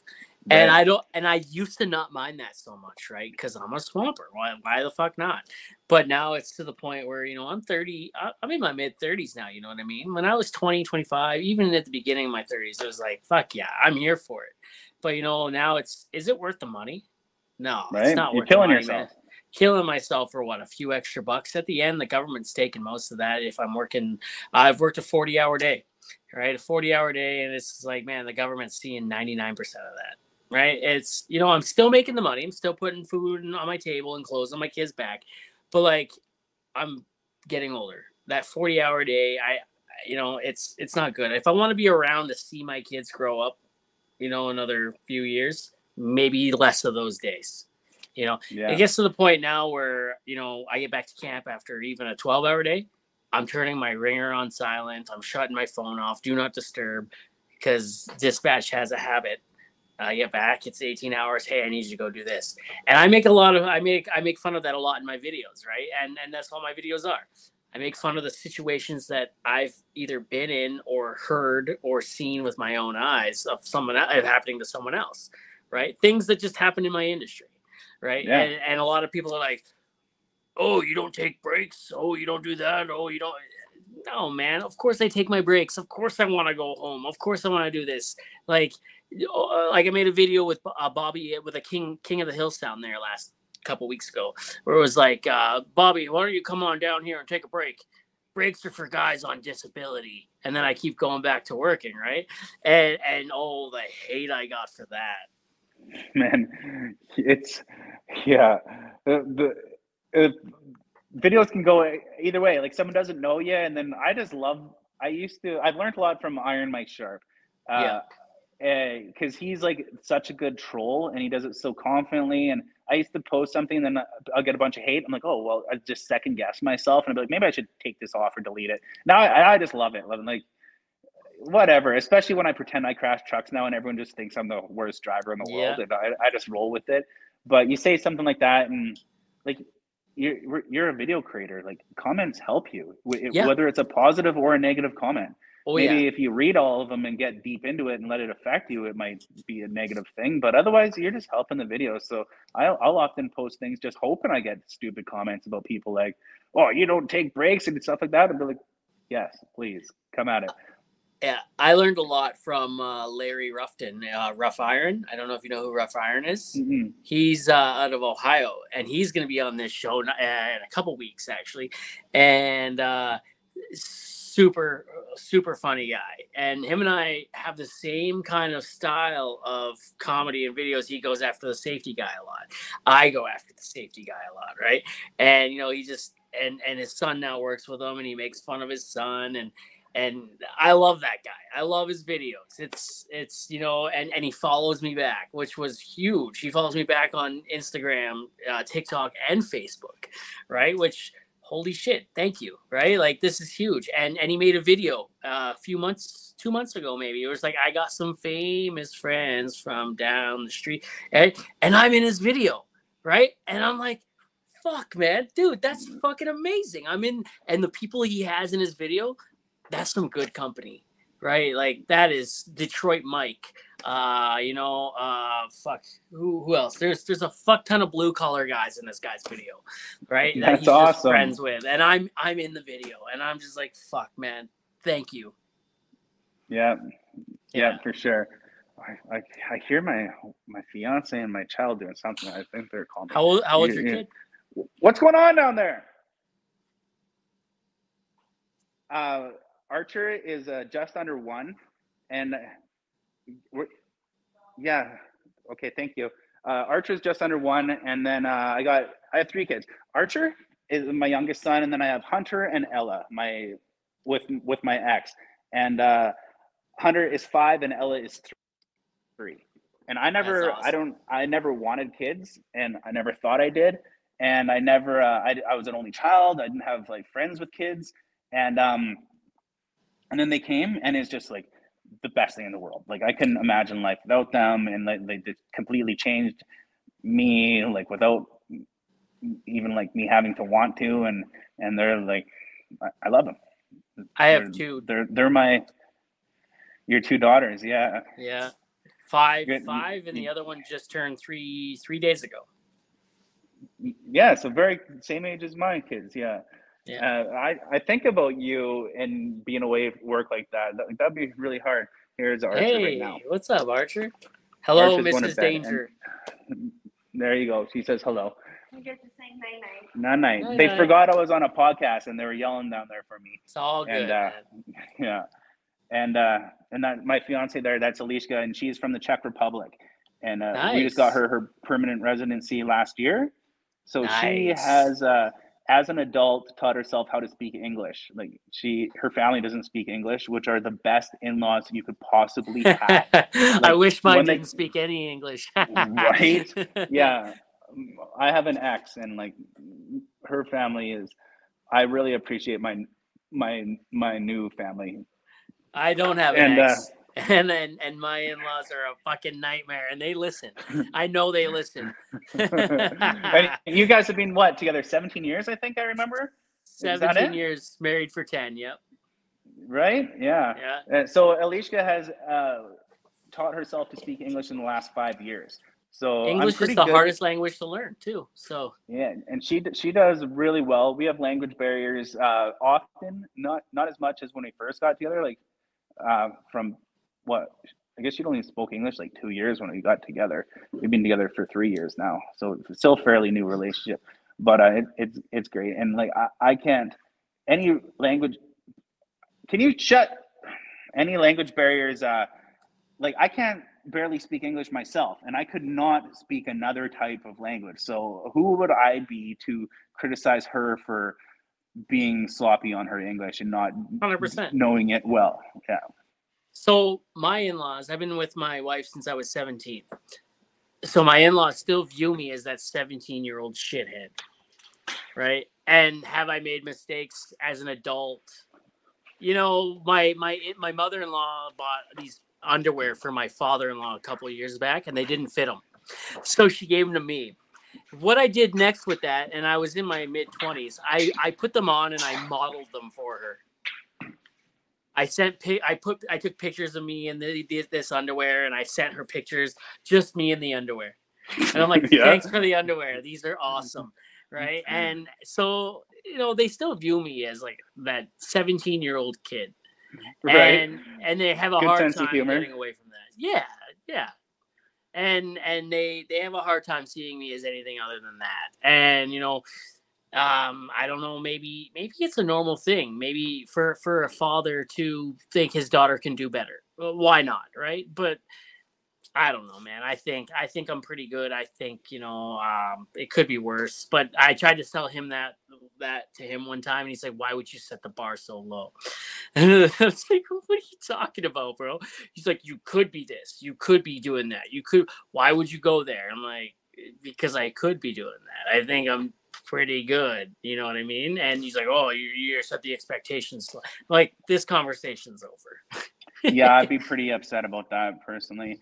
I'd take offense to that, but uh, huh? Well, that's that's not really nice. At least you're you're you're you are on a steady uphill right now. You're gaining momentum. Like um, I know from listening to your podcast, you have issues with your your your father there, and uh, me and my dad relationship is also not great. He lives on a sailboat in the Caribbean, and uh, we barely talk ever.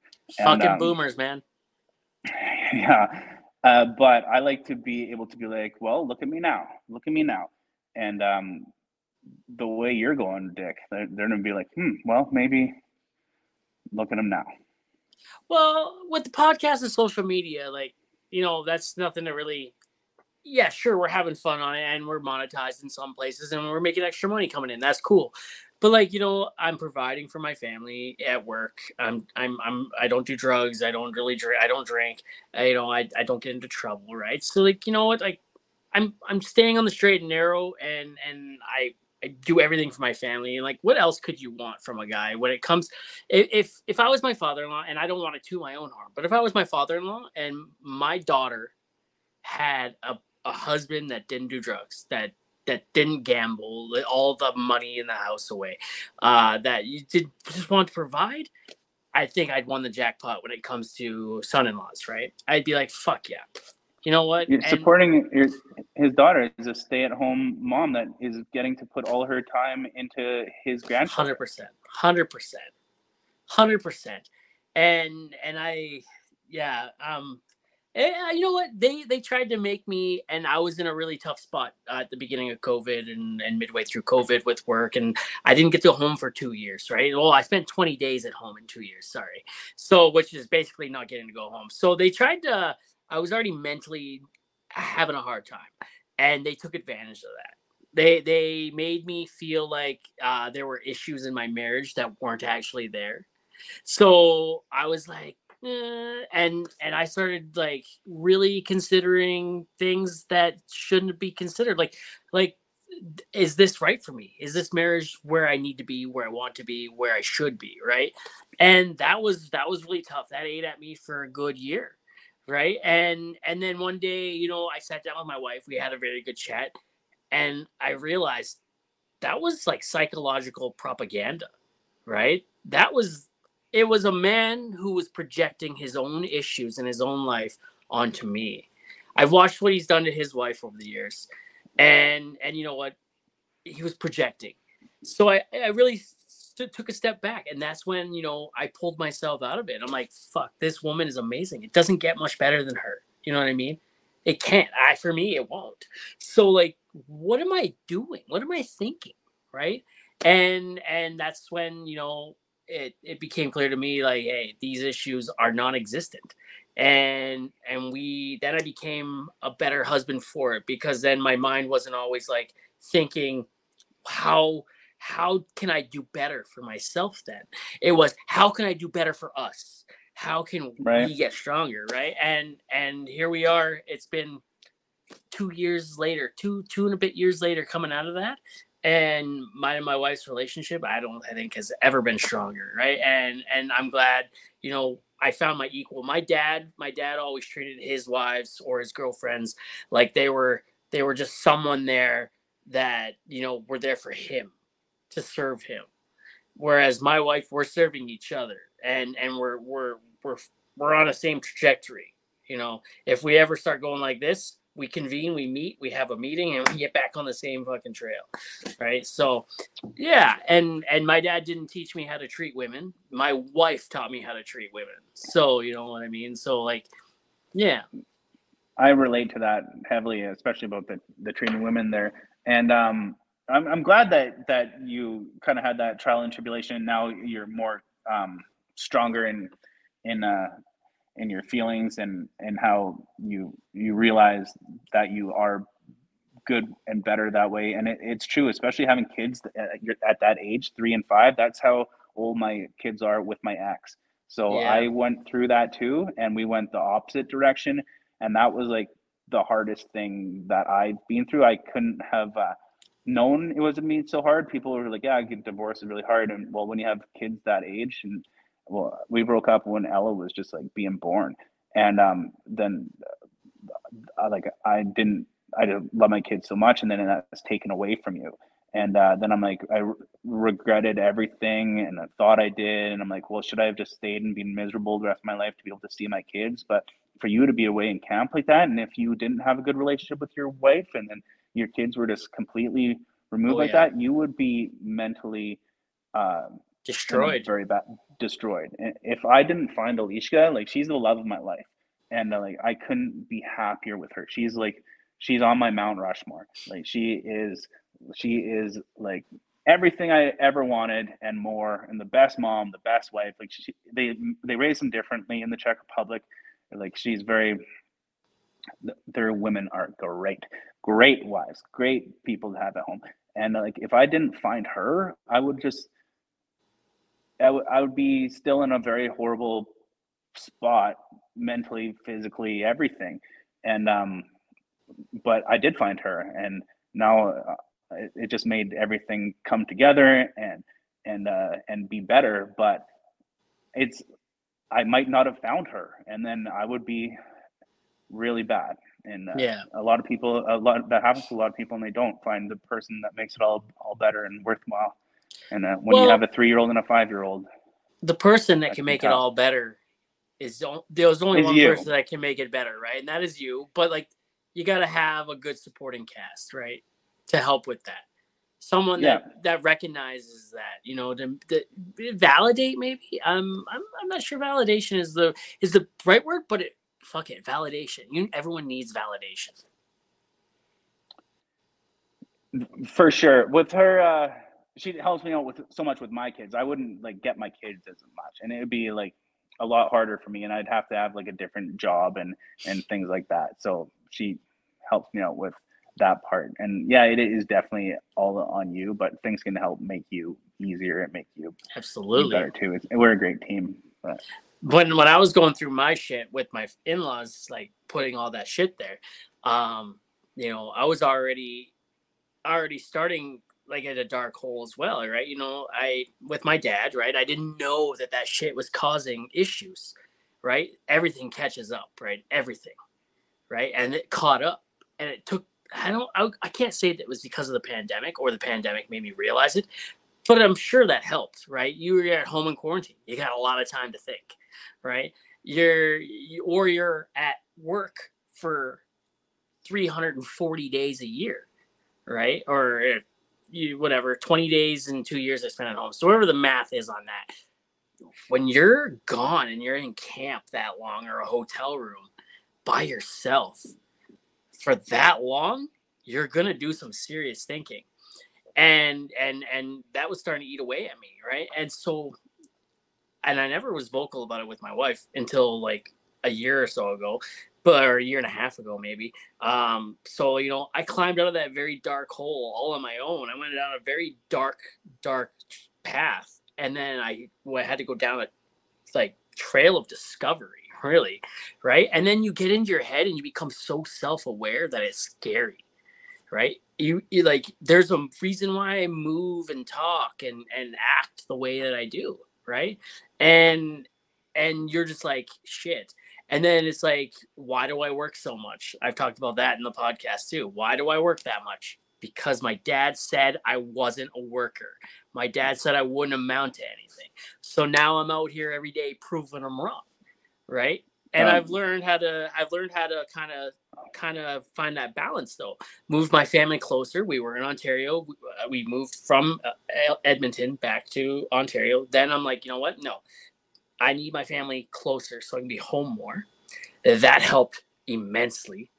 And then, you know, I spent more time at home in the last year than I did ever. It was amazing. Yeah, that's a that's a tough one. The job you do and being away in camp like that. It's I juggle with that because I've done kind of everything, and now I I kind of try and pick jobs that are put me home at nighttime, but when you a lot of them if you just come home and you go to bed really and you're in a bad mood from because of work sometimes it's better to be in a camp like that and then you can enjoy your time at home with your family better and um, absolutely um, it's kind of there's a lot of give and take to it and uh it's tough and kids really make don't make it any easier no, they don't. My daughters are fighting a lot right now. When I'm home, I'm not used to that, right? So when I go home and they start that yelling and screaming, when I'm on the phone in camp, I could be like, "Hey, I gotta go," right? And yeah. like, I'll call you back when the kids are in bed. But when I'm at home, I gotta soldier through that with my wife, right? And it's like sometimes it's overwhelming, right? Sometimes it's like, oh my, I, I, you know, I can feel myself just being overwhelmed, and my wife goes through that twenty four seven. You know, she's right. over, she's overtouched, she's overstimulated, is what she is, and and like I honestly, I get it. When I go home, I get it because you know she goes through it all day, every day, and and can't get a break from it. I go through it for through it for an hour or two, and it's like, get me out of here, right? And but but I love, but I love, I love going home, and I, I wouldn't change it for the world, right? I just, I wouldn't change it for the world. They can argue all they want; it can annoy me. That's still where I would rather be. So, uh, your wife's got, she's seriously conditioned. Yeah, it takes a while to get back into that. My kids do. No I get my shit. two of my kids every second weekend, and even then, oh boy, yeah, I don't know how my fiance stays at home all the time with our one year old because uh, even yep. if it's just my time to do the daddy duties and it's my time to do the bathing and the dinner and then that and he's having a bad day and having meltdowns and every time he falls over it's the, the end of the world yeah that's really hard to deal with uh, we my, gotta hand it to them my three-year-old hasn't learned yet that the correlation between her actually sleeping all night in her own bed and and staying asleep well into the morning instead of waking up at 6 a.m. And the direct relationship between that and her grumpy moods during the day yeah. and, and refusing to nap. Right. Like it's probably it's like, be a hey, few years till that that's figured out. Oh my god, man. Like today, today, like my last morning home, I get up. I wanted to get up at like eight o'clock, take my time. But no, she jumps in my bed at like 5:30 and she wouldn't go back to sleep. She's not stop talking, wakes up my other daughters. She comes in. They won't stop talking. They want their juice. They want their chocolate milk. They want breakfast. They want to watch their shows. And it's like, okay. So I get up because when I'm home, that's my job. Give my wife the break. She she stays in bed, and I do all that shit, even though sometimes I don't want it. And and I do all that, and and then you know if if I'm lucky, they're calmed down and distracted just enough. I crawl back in next to my wife and I cuddle up to her, right? And and but if I'm lucky, most of the time I have to go sit on the couch and lay there and and put away the dishes from the night before and get breakfast going and yeah but whatever it is what it is uh it's it's it's a juggling act right yeah and you just got to enjoy it for the brief amount of time you have because then you're back to work for however long exactly not only that this is a this is um what did my wife call this is a uh the season of life we're in right? It's not going to last forever. The days are long but the years are short. We're gonna blink and this will be over and we're gonna be longing for the days where my daughter woke us up at 6 30 in the morning and to get her fucking juice you know what i mean? And yeah. and in like 15 years from now my wife and i are gonna be laying in bed at 9 o'clock in the morning thinking why is it so quiet in here yeah. I, I, I can't wait to have my living room back. I can't wait to have my living room back where there's no toys in it. But I mean, like, hey, you know what? I probably miss that too because you know I I love watching them play. I love what they're leaving me alone. but like I know I, I, love watching them play, and you know playing Barbie dolls with them is is got to be some of the best times, right? So. Yeah, when I went through my divorce, there I had to go to counselor. I went to a counselor. Everyone uh, needs one, did, man. Yeah, I did lots of lots of that, and uh, figured my stuff out. You learn about yourself. That's a lot of uh, about counseling. It's just learn about why you feel the way you feel and what it's not other people's fault and how come you react that way and like um, counseling has like a bad name you're like oh well, you're not a strong guy you can't deal with your stuff and stuff but you go there and you learn about yourself and uh, and and uh and ways to ways to understand why you were doing things and then you're like oh wow i'm i'm getting mad at this because well it's not just because of the guy i don't know for example cut me off it's like oh, I'm upset really about because I did this stupid thing at home earlier and my wife's mad at me and I'm having a bad day over it. And, and then you're like, okay, why is my wife mad at me? How can I kind of uh, apologize to that? And so, whereas if you weren't really didn't know yourself well or why you're reacting, you'd be like, your whole day would be like, fuck, that guy cut me off in traffic. But instead, now you're like, you know, I got in an argument with my wife and like she had some points that I'm not really acknowledging. And then you're like okay well maybe if i just go home be like hey look i understand what you're saying. Here's why i feel how i feel. Let's talk about it a little bit and then you work it out.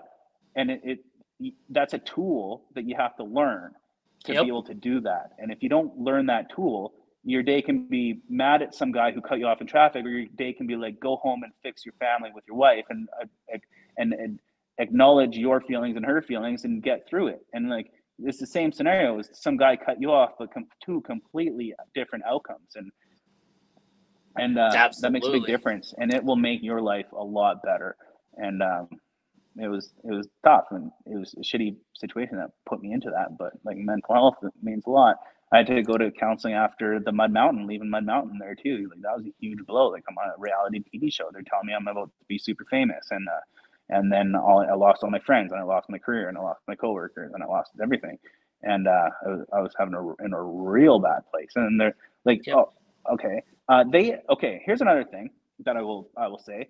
After I left the show, they accused me of attempted vehicular manslaughter, legitimately.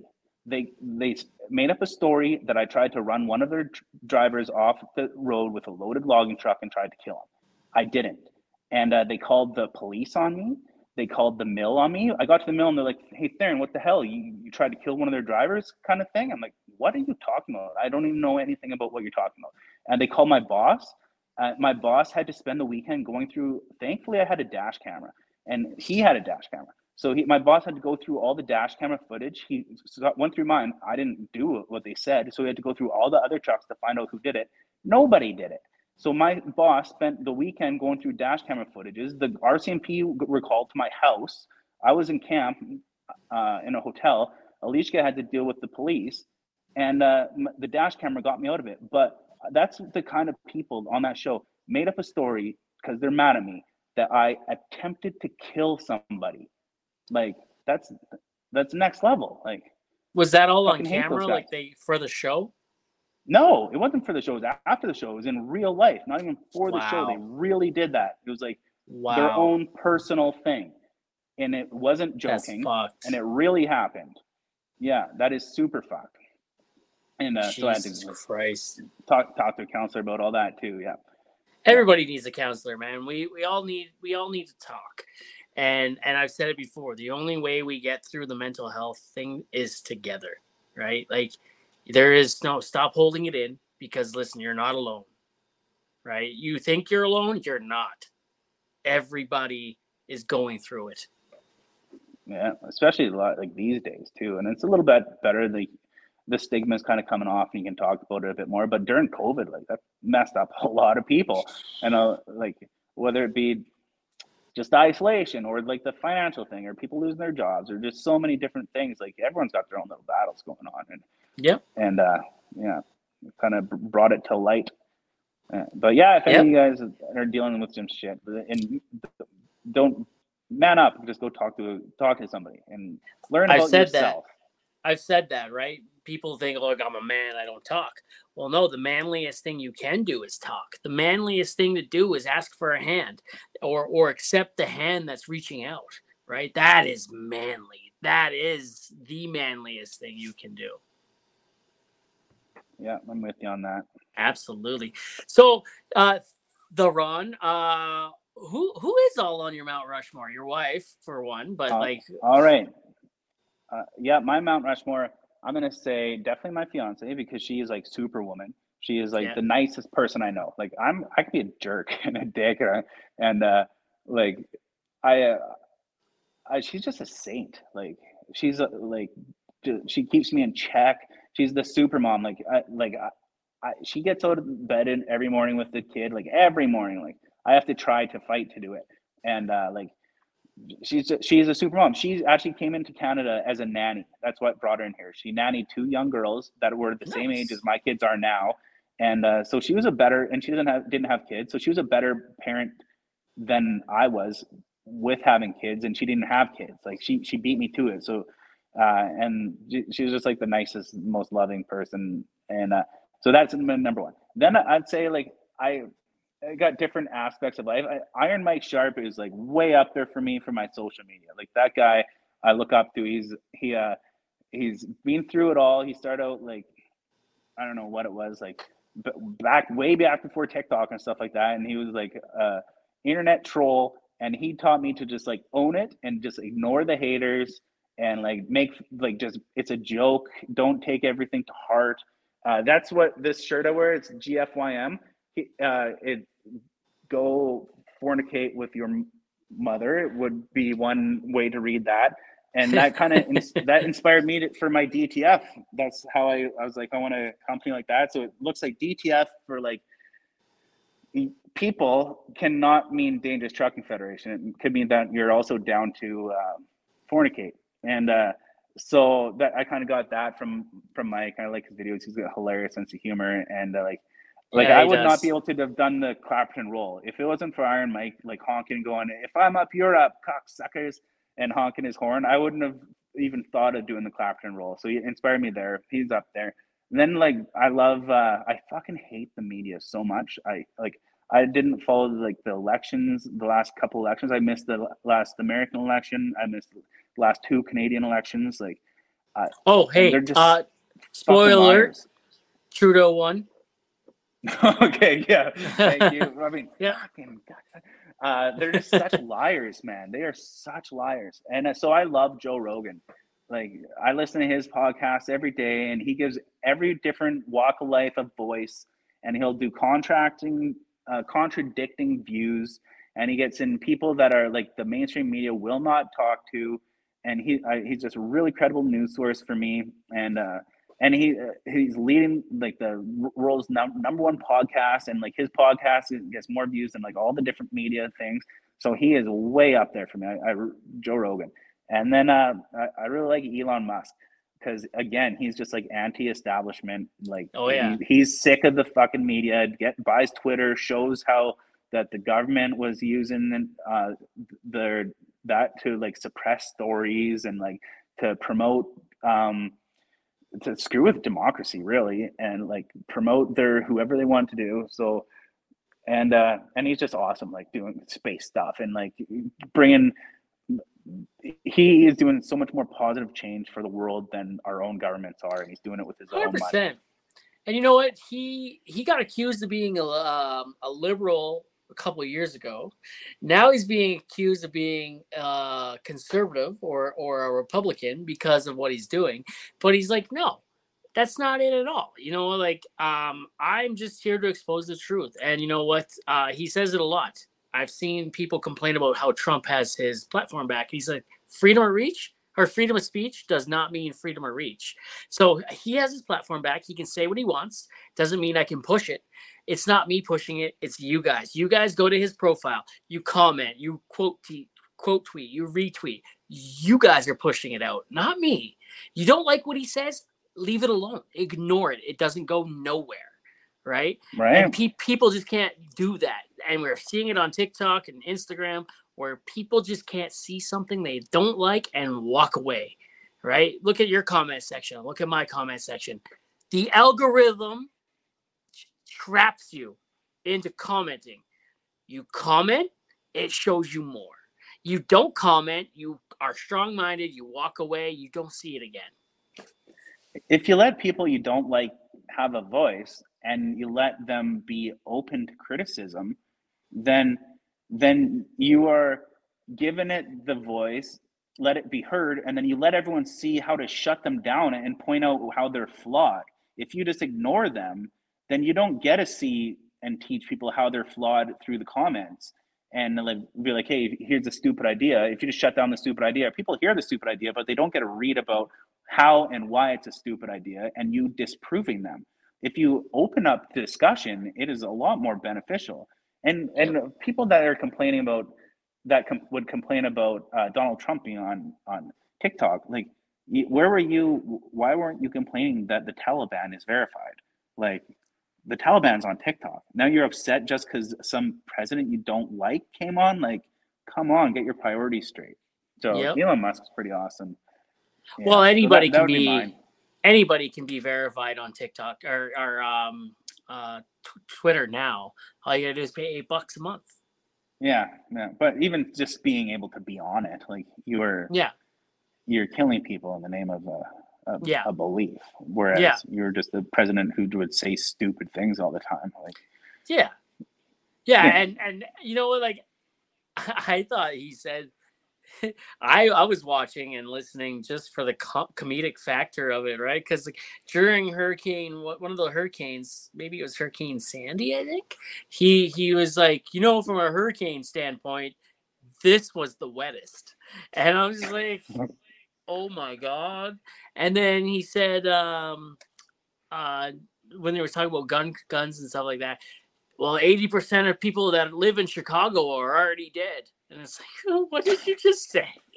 What? and and then we laugh at that, and like like I said, I don't follow the, the news, but like every once in a while, some clip of, of Biden will come along, and, and he's just a senile man, and like it's just it, the media is so polarizing, and like what I learned from the little bits of stuff I get about China and what is shown to me, it's just like not much of it's true. So if you're just you got one side playing the other. If you just don't ignore that and just think for yourself and listen to both sides and create your own opinion without some fucking media outlet telling you how and what and why to think it, you're you'll be better off. Like we're not all that stupid unless you no. just follow follow blindly. There's a lot of that. Yeah. Yeah. yeah. Whatever. It is what it is. Oh, was that was was that? I think that's four. Four. Is there five? Yeah. Fiance yeah. Iron Mike, uh, yeah. Joe Rogan, and Elon Musk. Yeah, yeah.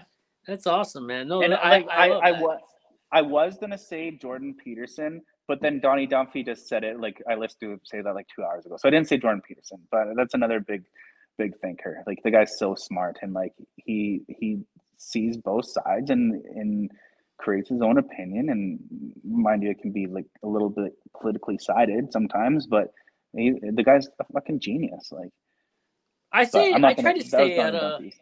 I try to stay out of politics for the most part, especially on my TikTok page and my Instagram. Like on my private Facebook, yeah, I I get into it. But like on TikTok, that's not what people come to me for, right? People come to me right. for laughter and and to joke around. And on Instagram, I tried to make a political joke once and I bled followers for a week. And it's like, you know what, I'm just gonna stay away from it. Some guy mm-hmm. commented, he's like, it was just a joke right? And and they're like, "Oh, I like this page until until you went pol- political. I'm unfollowing." Well, for one, this isn't an airport. No need to announce your departure. Just your fucking departure. go. All right, just fucking go. I if you can't handle a joke, I don't want you here anyways. Go fuck yourself. Go fuck your mother. Yeah, and you're gonna be offended later on with yeah. another video. So yeah, taken. I I, I really learned that. like a, a polarizing thing was me and Chace Barber and uh, and Eric Little. Chace is the CEO. Eric Little is uh, co-founder of Edison Motors, and yep. we were going down to the to the a Chinese consulate office to get our visas to go on a business trip for electric vehicles. And on the way there, we came across a Kenworth electric Kenworth broken down. We'd never seen one before. It's like they're new here, and uh, it was broken down. And like, what are the odds that the three people? Chace is the highest followed uh, truck driver on social media in Canada and and that was a thing about i got a quick backtrack. I thought i was the second highest followed truck driver on social media until i heard chris barber and i looked him up. And he's got me beat. So now i believe that i might be the third highest followed canadian truck driver on social media. But anyway so i got chace the top then me and then then the co-founder of this company and we come across this broken down electric kenworth on the side of the road so we do we stop. We're like, fuck, we gotta go back there. And we turn around, go back, stop in front of him. The driver's there. It turns out it died on him. He was delivering it from the manufacturer to the dealership within range. It had a full battery when he started, and it died and it said he still had 60 miles left on it. So there was an issue there with it. But we're like, yeah, there's a broken down. Chace is like, yeah, we got to see our first ever Kenworth electric vehicle, and it's broke down on the side of the road. And my, it's got over four and a half, something like four and a half million views on yeah. Instagram right now. And uh, the comments, the comments are just like, look at these stupid guys. They're like, like, uh, it, it's just straight political. It's like, well, because I, I understand kind of what's going on in the states there, but they're like, these guys are just so anti-electric vehicle that they're making themselves look like idiots to slam electric vehicles. like, we are electric vehicle manufacturers. Like, we are so not anti-electric vehicle mind you our vehicle has a it's a diesel electric so it has a, a diesel generator powering electric vehicle uh, electric um, electric um, batteries. And th- that's the appropriate first step to take because right now the charging infrastructure is not set up. No. we, we have unlimited range. So we have the benefits of electric with like the torque and the power and that but we can charge ourselves. An electric semi truck you can't like go drive up to Fort Mac. Where are you going to charge your truck along the route? You you can't Nowhere. The range is small.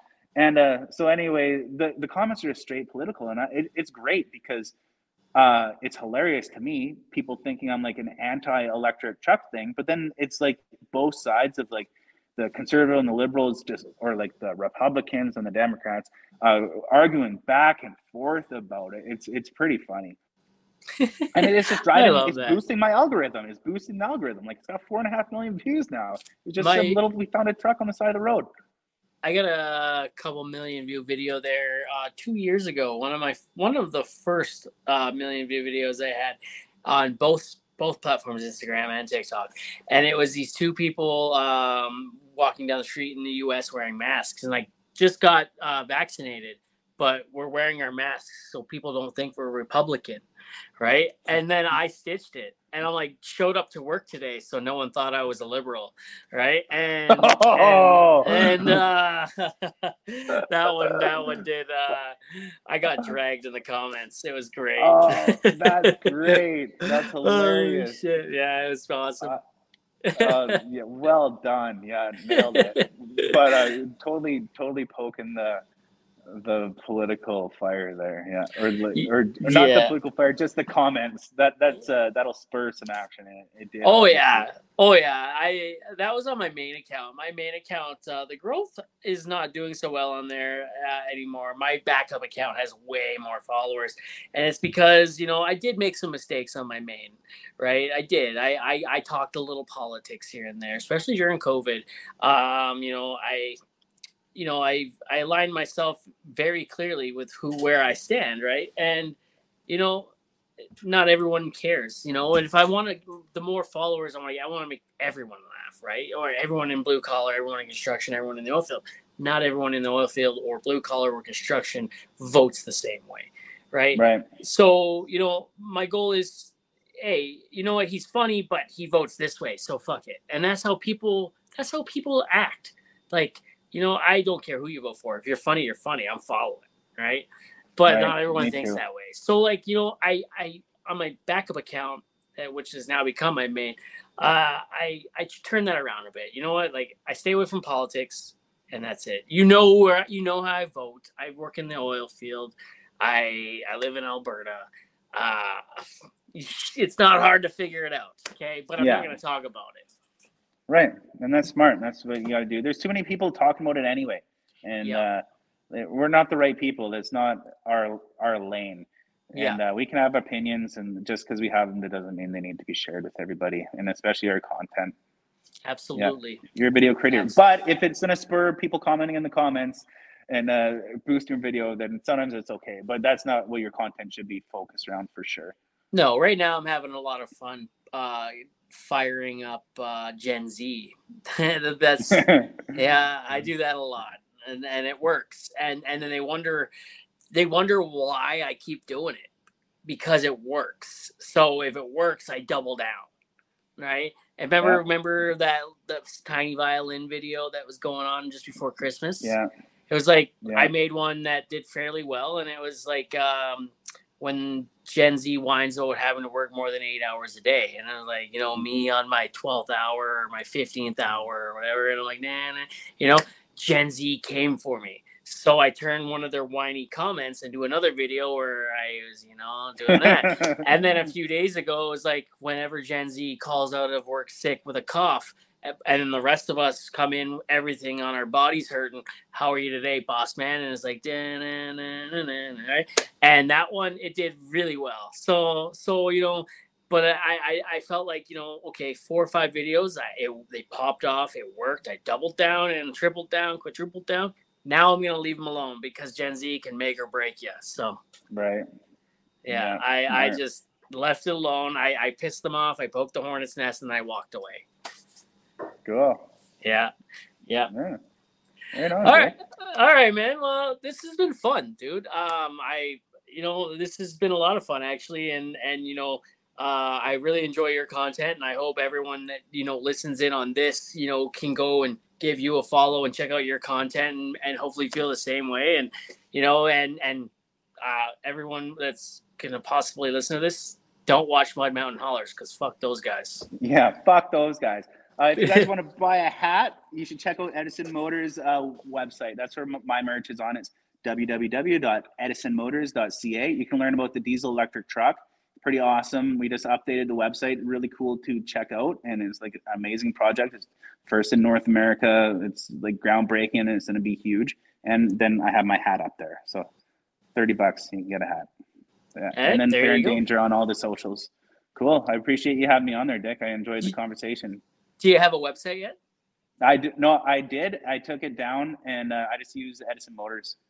Okay, I was gonna say I know someone that does a great website. So Yeah, I've heard you talking about that. I'll have to hit you on behind the scenes, but right now it's it's good because uh, uh, Edison Motors gets a lot more traffic than I do. Oh, anyway. oh And, hell uh, yeah. yeah, and I do their shipping, so I do all the shipping on Edison Motors. So if you uh, complain about Edison Motor shipping, yeah, it was me that taped up the box that you can't get into. it's I buy Costco tape and it's strong, going through the bottom. Everybody, yeah.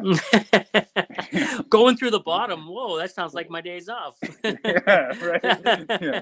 Speaking of that, I better go to the fiance right here. You have a good one, bud. Uh, you tomorrow bet, morning, you both better be pregnant. Yeah. All Okay, right, bud. Bye. Everybody, you guys stay frosty. Have a good night. Bye.